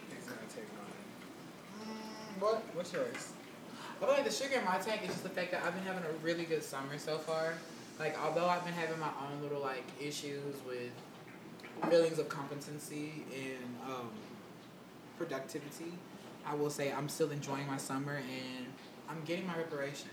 Like, I'm enjoying it for that. So that's the sugar in my tank. And I'm proud of myself for letting myself actually enjoy it. Like normally I'd be like really stressing myself out and like being in some big like beating myself up just being like you lazy bitch. But it's just like no, bitch, you work hard all fucking school year. You deserve a good break. You know? I need to hear that. And, Dead you know, this, this is what everyone needs to hear. Um, I've been super gay today. I've been, well, just every day, Oh realistically. yeah. Um, today was brought to you by the skirts for the girls. Oh yeah. Um, bought like five to add to the collection. So, yeah. Today's is brought to you by Gender. Oh my god, yes. I'm sorry, I didn't mean to cut you off, but Yeah. you said skirts. It actually I That's, been- that's what I was like. The That's what I sugar in thought my you were gonna say. Right, no, I forgot. The sugar in my tank is that Keshawn actually helped me figure out like the next piece, like really one of the major pieces for my graduation looks. Like I found the bottoms, Oh, yeah. which I don't want to say on the thing because I don't want to like spoil it yeah, for the we're thing. gonna talk about this after the podcast. But baby, uh, Yeah. We'll talk after. Ah! All right. sugar in your tank, Jamila, or at least. Oh, I don't know mine. Okay. Yeah. I think my sugar in the tank. My sugar in the tank this week is. I want to say for sure the fact that like, although we disagree, although we disagree, and someone would be like, "You want to come?" later on today or whenever this podcast goes out. At least you said it before I did. Um, I will say the sugar in the tank is like spending time with you all. Especially Aw. being actually being able to actually do a podcast with Elise for once, and I just having her in the background. absolutely. Uh, but it's been great these past few weeks. Um, being back, being settled, uh, sleeping in my own bed. Uh, for those of you who don't know, I've been traveling a lot for rugby, and like July has been my like month off. Um, so it's been great to like actually sit down, spend time, be in one place, and not try to jump on a flight ASAP. Uh, so it's, I think the sugar intake is like actually being able to spend time with my friends. Um, I think I'm gonna have to follow the same vein as Makai. I think it's just not being productive recently. And before you said that, I've been feeling guilty about like being a little bit lazy. But no, we've worked so hard this whole school year. Like we're just getting a few days off, and it's okay to not do anything, and to focus on wellness and to go on walks or not go on walks and like look at Pinterest for an hour and refine my wedding board. And that's okay. Do- Period. Do, you not girl. have a wedding board on you not? Pinterest? Hold on, everybody We reach for their also- Okay, okay, we have to look at that each other's vibes. Okay. Do you have a Pinterest, Jamila? You need a Pinterest. I have a pin. I Okay, think I have a Pinterest. It's attached to You my think mic. you do? I- You I- either do or you Look don't. here. You're God damn it. My, my my aesthetic is just my own aesthetic, okay? And I actually need help because I'm gonna have to go furniture shopping soon. But what is everybody's longest goodbye? Oh my god. Isn't that gorgeous? But what is everybody's longest goodbye? The longest goodbye is basically something this week that you can never let go of. It was inspired by the NPR podcast. But what's something that like you need to let go of but you haven't yet? I need to let go of. Hold on, I got you. Never can say goodbye. Okay. No, no, no. Because no, it wouldn't be an episode of Other Southern Never if Jamila didn't try to start singing on say us. It's okay. It's okay. Hey. Even through the Hey, we're gonna cut your heartache mic. You think she would know the song? Because it's like the way the room goes silent and we're all just staring at you now, awkwardly waiting for you to finish the solo. Tell me why. And we're still here. We apologize, listeners of the other Southerners. I never can say goodbye. I never can say no, no, no, no. My editing skills would've come haven't learned how to actually cut her mic just yet, so Oh shit. when I learn how to cut mics, I promise you, we will be having that feature available. we just need to do like a whole. Let us do this shit over Zoom and I will mute you. Can you please do this over Zoom? That would be Yeah, funny. that ass. and record it. Nah, yo, literally, I put it on YouTube or something. Oh man. Y'all, if y'all had a YouTube channel, shut the front I've door. got, I've, we've We- gotten we've that. been talked about I- it. It's just a lot of Oh, work, word, and word. as the editor, couldn't be me. So Y'all Yeah, just I would would- have you to guys take would just have to do it. it straight without editing. yeah, I literally, know. one Shit. take. Oh fuck yeah. Yep. I mean, we could because like you I would still just have to like create a, a Do y'all want to finish like our a longest list of goodbyes? things. Yeah. I, a will- I, schedule. That's what they call I it. think we can do it. Go it. ahead, hit your longest goodbye, cause you ready. Yeah. I don't know what goodbye Never. What is it? I don't can say know. Oh, I don't. Well, Yeah. I need Um, to hear an example. Yeah. I would say my longest goodbye. Um, because I'm still learning to let it go, but it's it's really good that I'm learning to let it go. Is that like, I guess what I said to you earlier about like how our age isn't really like where we are. Like I'm a two year old. Like even though I'm 22. Explain that. Explain that. So like in the way that you see yourself as like an adult now, you have to realize like you just started being an independent adult. So like the 18 years, or it, we'll just say from one years old to 20, you've been pretty much like someone else's product. Like you've been the product of your guardians and whatever sense that is. But once you actually fully detach, excuse me, detach yourself from that environment, whether that be college, moving out from the family for the first time, moving in with a friend, like once you actually get into that 20 age, you're kind of like for the first time yourself and actually having to define yourself and live by yourself. So you're not actually like you're starting your years over as an individual once you turn 20. So like 20, you're a newborn basically. Like at 22, I'm technically I would say I'm in my terrible twos, which makes sense because I'm very whiny about my life right now, and I just kind of want to have a temper tantrum about the very smallest inconvenience. But um, yeah. So I'm technically only two in my life of being an adult. So that kind of gives me a different type of grace in knowing. So all of that to go wrap up in my longest goodbye is learning to not have such a anchor over my head as to like where I'm supposed to be right now. Like I'm 22. Like I'm perfectly sailing where I'm supposed to be. Like 22 is taking me perfectly whatever like destination island I want to be by 25. But I can't think that my anchors are supposed to be set where I'm supposed to be at 25 when I'm still very much so on the opposite side of the Pacific at 22. Mm-hmm. So that's my longest goodbye. Cause it's been hard. Cause I I'm a very ambitious bitch. And mm-hmm. I'm a very like bring it to me today. Cause I deserve it. But it's just like learning to be patient. Learning to understand that like everything comes in like ebbs and flows. So I don't know if that's the best example of longest goodbye. But I feel like for my personality, that's the longest goodbye because I'm so attached to like the the outcome and not the journey. And not learning to appreciate the journey. Yeah, for sure. That's- that's- It's 12 o'clock, everyone. Excuse us if you're starting to hear people yawn. And this we It was again, we have drunk basically five bottles of wine. So please. We y'all, lean. been dr- y'all drunk a lot more than I did. Shit. Oh, we I didn't definitely know. did. Oh no! You see how I mean? Like, do I I, have enough? Um, I think my longest goodbye- goodbye would be just saying goodbye to imposter syndrome. Mm. I feel like that's something that I've always struggled with throughout college because you never like at least personally, I never think I'm good enough, or like reaching up to those standards that I set for myself. I'm I'm crying because I'm yawning, not because I'm actually sad.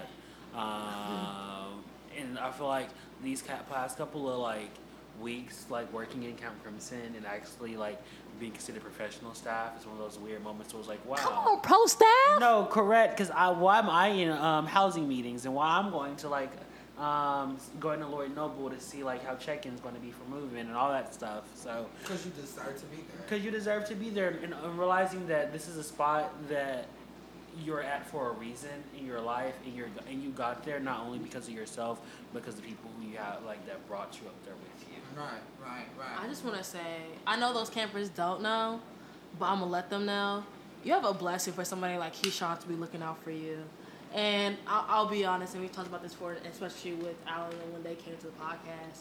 But like, there wasn't that many like career models to look after who were black, and now to like see that the next generation will have like people like Keshawn Wallace to look up to as on pro staff that looks like them and that loves like them and is intersectional like them. It's just amazing to think of. And although I'll be away from Oklahoma, mm. because And Jamila, with all that beautiful words said, do you still want to support the fact that black success and being representative isn't helping the community? Eat her up. Okay, bitch. Eat her exactly. Because you literally just said exactly what we said. oh, hold on, because you know I was going to let you get that out. At least. Yeah. Um, I would say that my longest goodbye Mm-hmm. is setting standards for myself that are probably like I don't want to say too high because Yeah. you know we should dream big, but just being I don't even want to say unrealistic because anything is possible. Um, but just holding myself to a ridiculously high standard. That's been hard for me ever since I was really little, and I think that's partly because I'm the oldest child. You couldn't tell. Um, I happen to be slightly perfectionistic, so it's it's hard for me whenever I don't meet the standards that I set out for myself. But I'm trying to learn just give myself more grace and to say kind words to myself. Um, that's another longest goodbye is just like being kind to myself. And I feel like in our culture, you know, people are very self deprecating. Like self deprecating humor, it's its own brand, but it's so destructive to our own psyche and to the psyche of other people around you because when we all laugh at that, we're putting those words In out.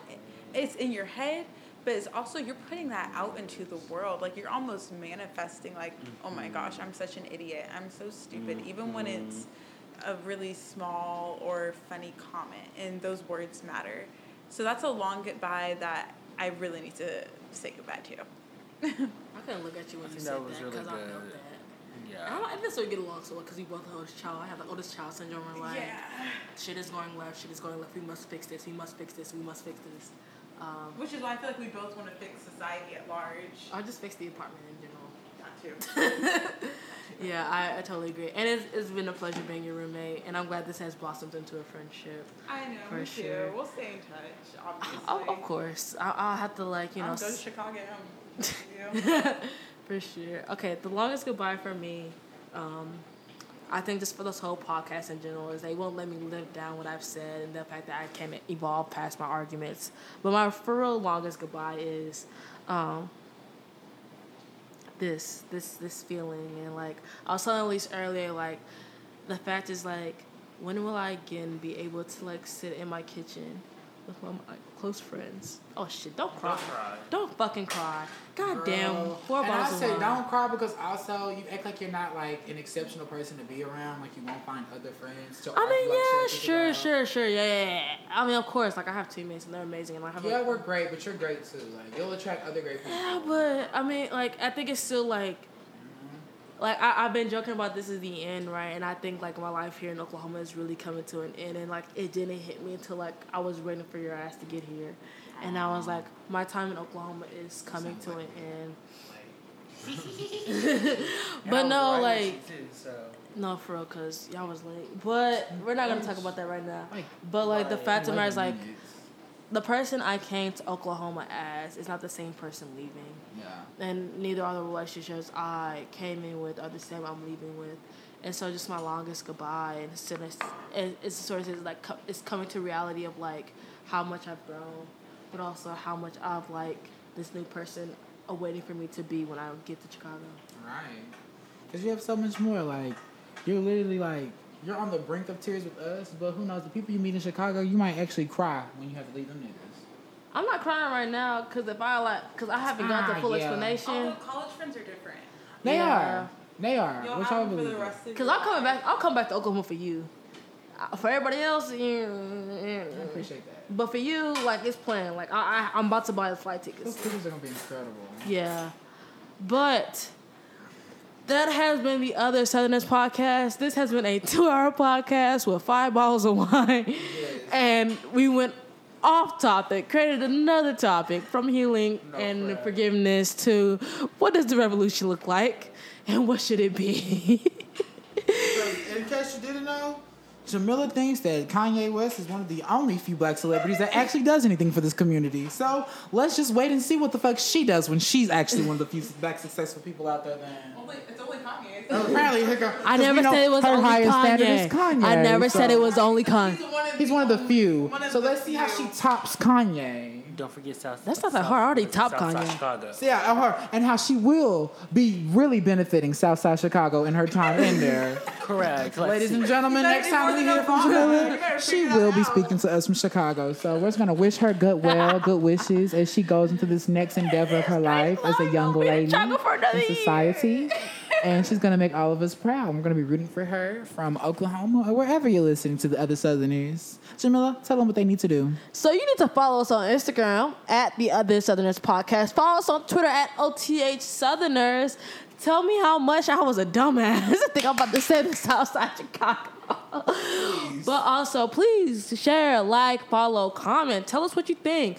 Like us on Spotify. Share with your friends, your enemies, your coworkers, or your significant other. That's not your significant other, but is your significant other. We are the LCA Southerners. This is Southern Heat Jamal Reed signing out. And the next time we'll talk to you will be very sometime soon because this podcast is not ending. But we will come back to you soon and with another season of Guess That Lyric, another topic that probably will go off the rails, and a great, lovable, fun moment with me, your host, co host, Jamila Reed, and the Dallas Diamond, Makai Seth Hempel. Thank you for listening. Make sure you follow. Have a good night, a great day, an amazing day. And just remember if the tea ain't sweet, tell them, Makai. It ain't Southern, baby. We love you guys. Hi, y'all. Wine is hitting. No, it is.